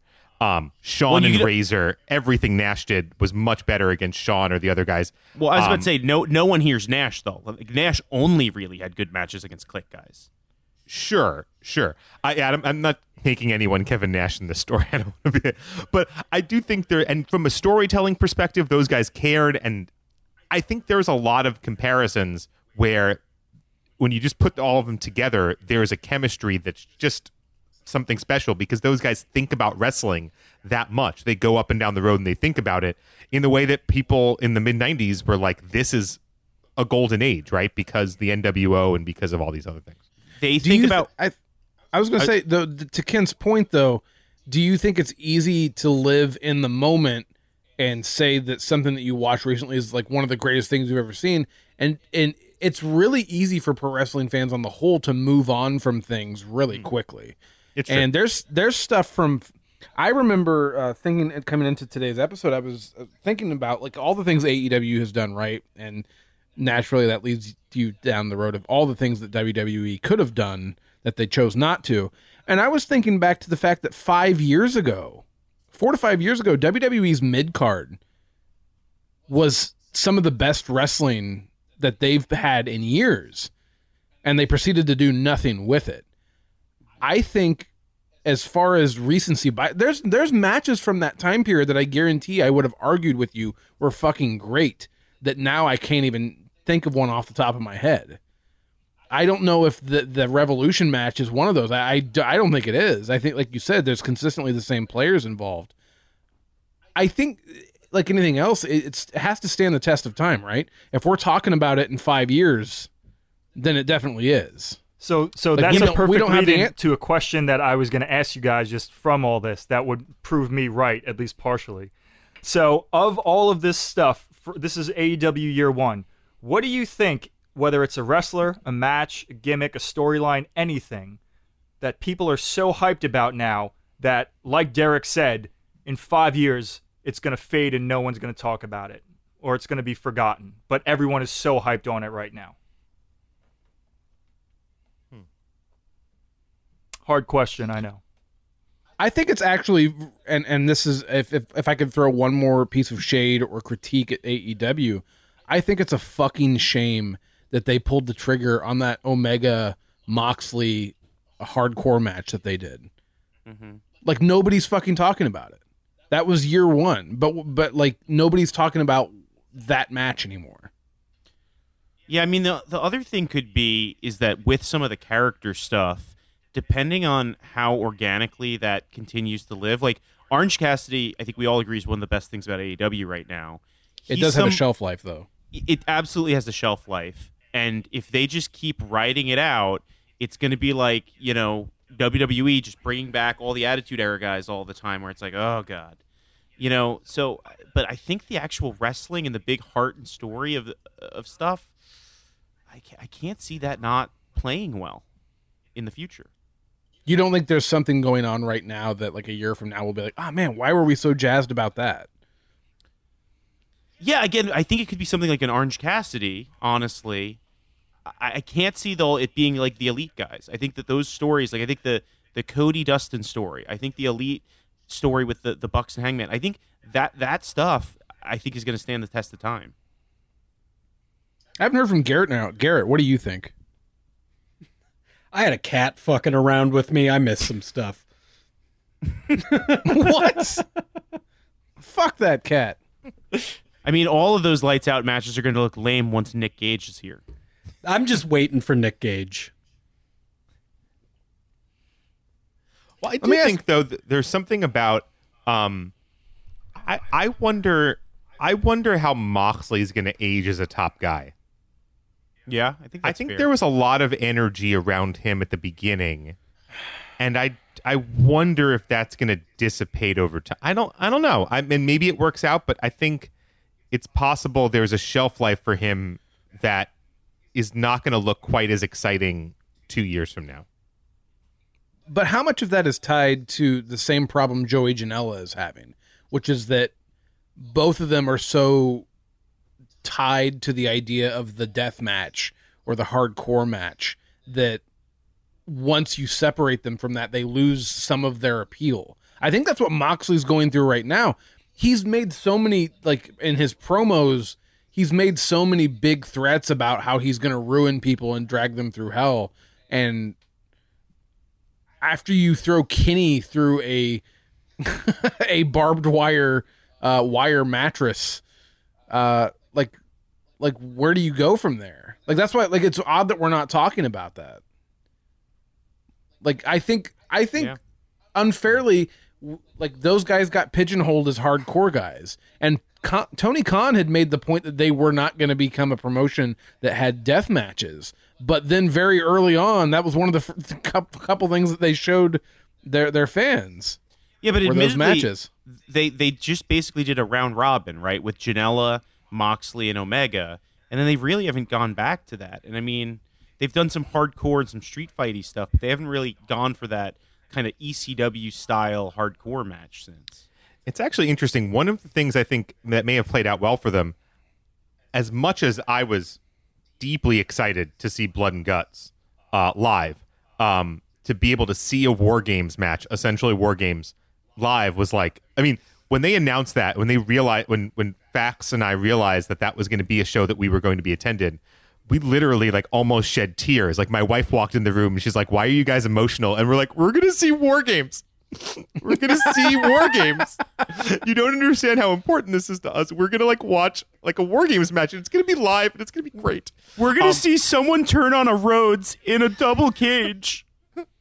But in some ways, I think I don't know if Blood and Guts could have been as good as Stadium Stampede was. I think Stadium Stampede was incredible and played to their strengths and didn't force them to sort of up the violence level, but forced them to up the creativity level in other ways. I, I don't know. I, I think that might have been one of the lucky breaks for them in, in all this. If AEW goes full New Japan style match the next couple of years, are you still looking back fondly on Stadium Stampede the same way? Yeah because i think it's i think it's a totally a different thing and and I, I gotta say that the reason that i feel so good about all of this lasting is that i haven't rewatched virtually any aew uh, you know i watched stadium stampede a, a couple extra times. I probably watched all out and and double or nothing and of course all in multiple times. But other than that i did i have not rewatched a single episode of dynamite until the last week. And i gotta say it's all way more rewatchable than I was expecting, and there was way more shit that I liked that I didn't even remember than I expected. I again, will all of it last? Of course not.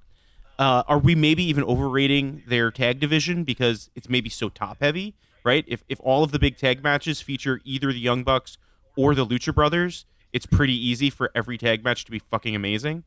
Is is really the whole division that good? That's another thing. I think there's a lot of what ifs, but I think generally, I- don't think there's any scenario where we look back at the first year of AEW as anything other than a fucking out of the park grand slam. Do you think it dealt a mortal wound to NXT?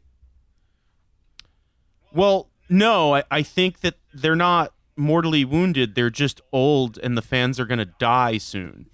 So again, like That's the same thing. if they've taken if they've taken that base. yeah, Let me. I- I, was but they're ask a die of natural old age, not not a- an AEW dealt injury. That's more what I was saying. I want to ask a question of all three of you because this this whole episode has been dedicated to AEW year one, but we met um, during the Starcast for All In, and technically All In is not AEW. Technically, Technically, But- it's nothing, right? It's nothing. right? Well, and, and and Garrett and I frequently talk about the fact that it's it's wild that you can't even get a DVD or Blu-ray of the damn thing because it'd be something I would love to have. Me too. Um, ROH doesn't sell it. ROH definitely did sell it, and and New Japan had it on New Japan World for a while, and then they took it off at some point. but I mean, like a physical copy, no, no. Oh, oh, ROH used to sell the streaming copy. right? Okay, yeah, A stream. A stream. I, yeah, I understand that we're getting digital now, but there's something about having like a physical copy of a. Well, well what I was going to ask, the, it, that's technically AEW year zero, and we Right. met each other at Starcast, and I was going to ask this question and how relevant it is to this conversation. I have yet to figure out, but I, I want to get your take on it. Is AEW a foregone conclusion before that show ever actually starts, or was it a foregone conclusion only at the at the conclusion of All In? So, I mean, I, I'm gonna I'll go ahead because I have very strong. I think that it was a foregone conclusion well before that show happened. I think the second it sold out as quickly as it could, I think as soon as Cody tweets Meltzer, I think it's in their head. And then I think the second they sell the seats as quick as that, as quickly as that, they're already having conversations with, if not Tony Khan, they're certainly having very serious conversations with each other about, hey guys, we can really do this. Now, I don't think they thought AEW was going to be as big as it was, but I think they said, hey, Ring of Honor's never sold 10,000, right? We just sold 10,000. We sold more than the second biggest company has ever sold, and we did it in minutes. So I think they thought, hey, I don't know if we're going to compete with WWE, but we certainly can immediately become the second biggest company in the United States and possibly the world.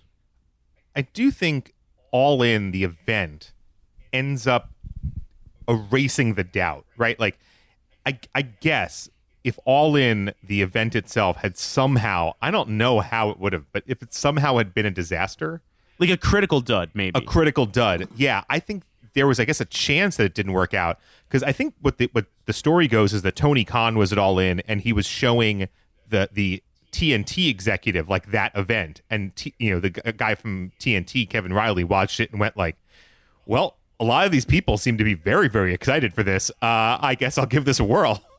um, so I guess if they'd fucked it up somehow, there was a chance it didn't work. But I also now looking back, you go like, what were the odds these guys were going to fuck up a wrestling show they booked?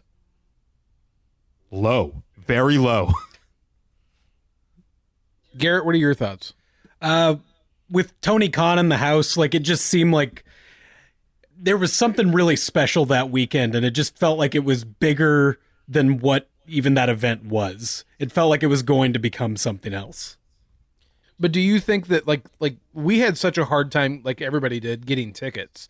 Do you think that it was like he, like like Jim said, do you think that it was Cody's tweet that started all of this? Was it the the the way the tickets sold out immediately?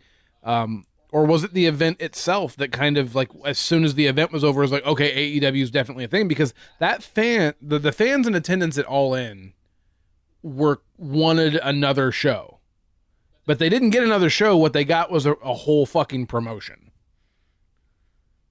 Well, like I and- understand that the show was called Double or Nothing when they when they did it, but it, but it was a whole promotion. Well, and that's where I think it was Cody's tweet at the latest, quite frankly. Because like even when they sold out what I believe was the previous biggest show of Ring of Honor was that Mania weekend, which was which was Kenny versus Cody, and I think they realized at the e- and even the Japanese audiences were huge for these big matches with these guys. I think they realized Ring of Honor's not selling these seats. These couple of guys are, and we're all in this together with So- a YouTube show. with a YouTube show. And I think that things could have gone different. They they could have potentially taken over Ring of Honor. They could have, you know, taken over. We're going to be the New Japan, New York guys, or, or, or America guys. I think there's. It, it didn't. I don't know if it necessarily was specifically going to be AEW with Tony Khan and TNT until after All In. But I think these guys running the next biggest promotion of WWE in North America, I think that's a done deal by the time the tweet goes out.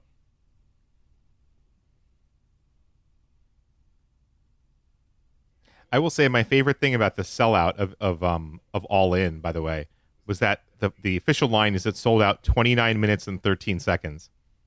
And I know that that is not 100% technically true because I purchased Fax and I's tickets at like 442 or something. Like I have like the screen thing like somehow someone's cart died somewhere and two tickets Well, because that's s- like slipped out into the ether and they ended up in mine and I bought I was like in a cab and I was like frantically refreshing and somehow and I was like I was like Fax I don't know if these tickets are good but I we And- apparently do have tickets and I couldn't get in at all. Like again, if there was perfect technology, it would have sold out in 29 seconds. You know, like Right. The the, the things that sell out quicker are just because the technology's gotten better.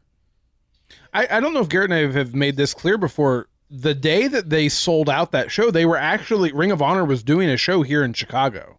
Right. And mm-hmm. Garrett and I got to go to the show and hear the response given directly to Cody to that show where they like that's got to be so weird from from Ring of Honor executives position like you're witnessing the birth of a new promotion on your show the day of essentially But again, I think if you look at who runs Ring of Honor corporate versus who runs the wrestling, I think these are all guys that were like hoping to be a part of it, right? I think everyone was super happy because they thought we're all going, right? Because who gives a fuck about Sinclair, right? They're all like, let's do this other thing. right right so gun to your head you have to give one answer best uh, pay-per-view of AEW year 1 ooh if you can only watch one for the rest of your life Uh, I, oh man, I think I'd have to say the original Double or Nothing. I don't feel great about it, but I think that's what I would go with. I think it's full gear. I think full gear has the sort of best one-two punch on top, um, in terms of both of like the big matches working. Um, and it, is hard for me to give up Revolution because again, Revolution has, as we said, the greatest tag team match of all time. So that's easy, an easy one to pick. But I, I Well, see, I would take the argument though that I think Double or Nothing has the greatest one-two punch in terms of quality matches, even though they're not the ones up top. Because I, I'd put Kenny, uh, sorry, Cody versus Dustin right next to the tag match in terms of an all-time classic, and then they also had Lucha Brothers versus Bucks, which was great. They had Kenny versus Jericho, which was very, very good. I mean, Hangman winning the Battle Royal, which was one of the funnest Battle Royals you'll ever see. I just think up up and down the card, double or nothing, is just everything was at least really solid. Man, double or nothing. You you brought up a match that I'm surprised hadn't been brought up yet, which is that Cody. I mean, I guess we talked about it a little bit, but Cody versus Dustin. That is one of the most emotional matches I've ever seen. It was. It just had such a good old school feel to it. Fuck yeah, I might have to go double or nothing on that. And it, It is interesting ex- watching that match again because it's like if you take out the blood, you'd be like, this was a pretty good match. So but there is blood. something about Dustin really like almost fucking dying that like really takes it up. Oh yeah, Well, and that well, whole- especially when Cody's there to kill the Attitude Era, and he's he nearly physically- Yeah. kills his physical brother. well, literally. and and everything about that match over delivered. Right? They started playing on BTE that that Cody was going to go into someone. It was going to be big, and we're all like, "Well, last time you said that was Nick Aldis." And yes, we we are, we we loved that by the time it happened, but we weren't happy when that got announced. And then they announced Dustin. And it's like, I wasn't expecting this, and I'm super into it. Then they did that promo Chris referenced, and it's like, holy shit. Then the match happens. It's epic and amazing. And then, possibly, if not definitely, the greatest post match promo moment, whatever, like ever. I mean, just every bit of it was better than the last, and all of it so exceeded expectations. And it still works on repeat viewings. So good. Sleep AEW Year. One MVP. Go. I You know what? It's Cody. I still think it's. Co- I mean, Cody's been the Rock. He's he's like he's cut all the great promos. He's had these great feuds. Um, I, I think he's he's the guy. I think he's the guy that we'll look back on, it and it'll be hard to explain to people how much we all loved Cody. Like people will watch this, like, oh, I mean, I guess Cody's pretty cool, but it's like, no, no, no, no. Like when Cody came out at Double or Nothing, Fax turned to me and said, I think Cody's my actual hero. Like Yeah. as a person, Yes. I said, And I I, I, think I said- said. Yeah, go ahead. well, and I said, and I said, I, I think I agree. I, I think I'm with you. I think Cody is a person who inspires me. Yeah, I, I, I, I yeah, I can't. Somewhere, I can't all of our significant others are rolling their eyes at this conversation why- right now. that's why I I've told my wife how important Cody is to me, and I've told her that she will enjoy my neck tattoo. Um, I mean, I, I, I just flat up told my wife I was going to leave her for Cody. Wow. Yeah. I just found out there's a relationship that's about to end, and two, there's only been one order for those temporary uh, tattoos for Cody's thing, and it's apparently going to Chris. Yeah. So, So in my MVP, I got to say, by the way, one guy we didn't talk about, he's, I don't think he's my MVP, is Pac. I mean, he gets lost in the shuffle. He had some really fucking hellaciously good matches, but I'm going to be your typical sports writer type because we are podcast journalists. Yeah. And I got to go, well, the V stands for valuable. And the most valuable guy, I think, without a shadow of a doubt, is Jericho. I think he, he establishes the title, and those promos the first few weeks. I, like, I remember talking to my one of my brothers who has not watched wrestling on a routine basis in like 15 years, and he literally texted me. I just saw this Jericho promo, and it was the Welcome to the Inner Circle Week Two promo, and he goes, "Did you see this Jericho?" Like he didn't even know that I knew. He's like, "Did you see this Jericho promo?" And I'm like, "Yeah, AEW's awesome. I fucking love it." And he's like, "It got," and he watches every week now. Like he's that exact demographic. Like Jericho has just, and I think Cody's number two in my mind, but I think Jericho is the guy that has established this company. He's the most valuable guy from year one. Well, and, and I want to agree with you. And and, and here's going back to that week two establishing the inner circle promo. He did something that we hadn't seen in so long, which was when the fans started chanting "We the People." He squashed it.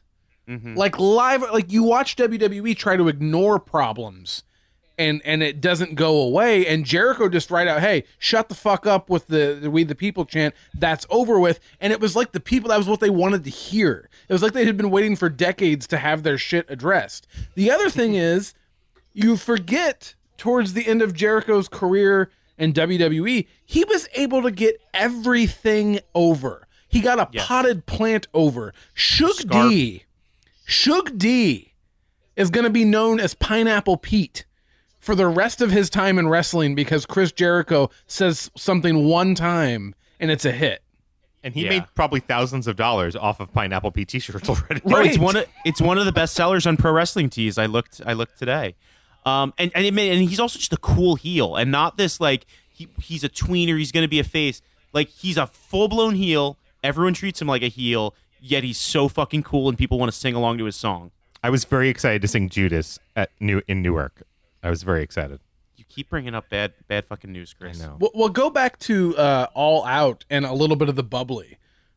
Garrett and I the next day, I remember as we were getting our shit packed in our hotel, one of the things we were talking about is like it was so fucking wa- awesome watching him be shitty to the Bucks on the way out about winning the title. Like it, he was he was reveling in the fact that all of these core pieces of the AEW roster had to deal with the fact that Chris Jericho was now the centerpiece of that show, just like he said he was going to be. Also, it's good champagne. I enjoy it. You have some? I've I've had some. There's still another bottle. Uh, at, on uh, during uh, a, a few months ago, I ran a, a WrestleMania 5K, um, a social distance 5K, and then afterwards, uh, opened up uh, a little bit of the bubbly and some orange juice. Um, made some mimosas. They were delicious. Uh, and also tweeted a picture of that together and said, "Hey, you know, AEW's newest tag team, Chris Jericho." Uh, and uh, and Orange Cassidy, and a lot of people like that tweet. Yeah, I saw that. What you should do because this It's a needs great to be combo, our though. It's this great needs combo. to be our Delicious. new goal here. Is we need to at least you either save that bottle of a little bit of the bubbly, or we need to get another one because what we need to do is the four of us need to go to a show sometime. again. I Yes. mean the fir- yeah the first one we went to was a pretty good one. Well, but I mean like together, like sitting Yeah. there to enjoy the show. Yes. I mean, you can come to Atlantic City at the end of July. We'll see some GCW. We'll see Nick Gage on the boardwalk while maintaining six feet of distance and wearing a mask. I've got one lemon white claw here that's left, so we can either extend this a little bit longer and you can come up with some more conversation, or I have to save this one for later. well, I well, think what- we need to finish off there. Garrett needs to give us his MVP. That's true. It's that cat. Yeah, it was my cat that came in here. No, as far as I- you already said it, Chris, Cody. Cody has had the best in-ring stories. He has the best promos. He's the one guy that he can pull me in nearly every single time with whatever he's doing. I always knew Garrett was my favorite of you two. That is So no- not what I wanted to hear. N- nobody said Peter Avalon, huh? I will say though, and we'll, maybe we'll wrap on this. Like it, it's, but it's interesting to me that the uh, um, there was so much consternation about the librarians at the top. Like, the librarians suck. I don't get it. And it's like, look, it was just a lower card. Like, it's just a joke, man. And it works as a lower card joke. He's much more valuable as a low carder with the stupid librarian thing that I think has gotten over to a certain extent. But he basically just loses. Don't worry about it. Is that WWE PTSD talking where you see something really stupid pushed into Yeah. a really serious spot on the show? yeah, I think it is. Well, and I think people didn't realize at first too, because Dark was so good, they didn't realize that certain people wrestling Dark every week were basically the jobbers, right? Cutler and, and Avalon and Leva Leva Bates. The like, right. the like slightly, you know, the, the Mike Sharpes, the the Lanny Poffos of the jobbers, you know. When whatever happened to that goddamn sex cult? It's a great Unknown. question. Unknown. I ask that question every week. All right. Well, I think with that, let's let's wrap it up. We, we we talked about our boners. We'll end it on a sex cult. This has been fun, gentlemen. Got to do it probably give again. some thanks to Kent for playing playing the host You there can. for a little bit. you were you were a great host, Kent. And we'll be back. Uh, we do have a little bit more of this series, so I hope you guys have been enjoying us deep diving on this stuff. So uh, it's been fun for us. I mean, we're just drinking some White Claws on a weeknight. Just, Right. just a I, regular I day. enjoy every conversation. Every conversation I share with you guys is, is a blast, and this has been a lot of fun. And I'm excited for much more to come. Indeed. All right. Well, adios. Yeah, I've been Chris. No, I'm Fax. We've been the curtain jerks, and, and, and they're predetermined. So hit our goddamn music.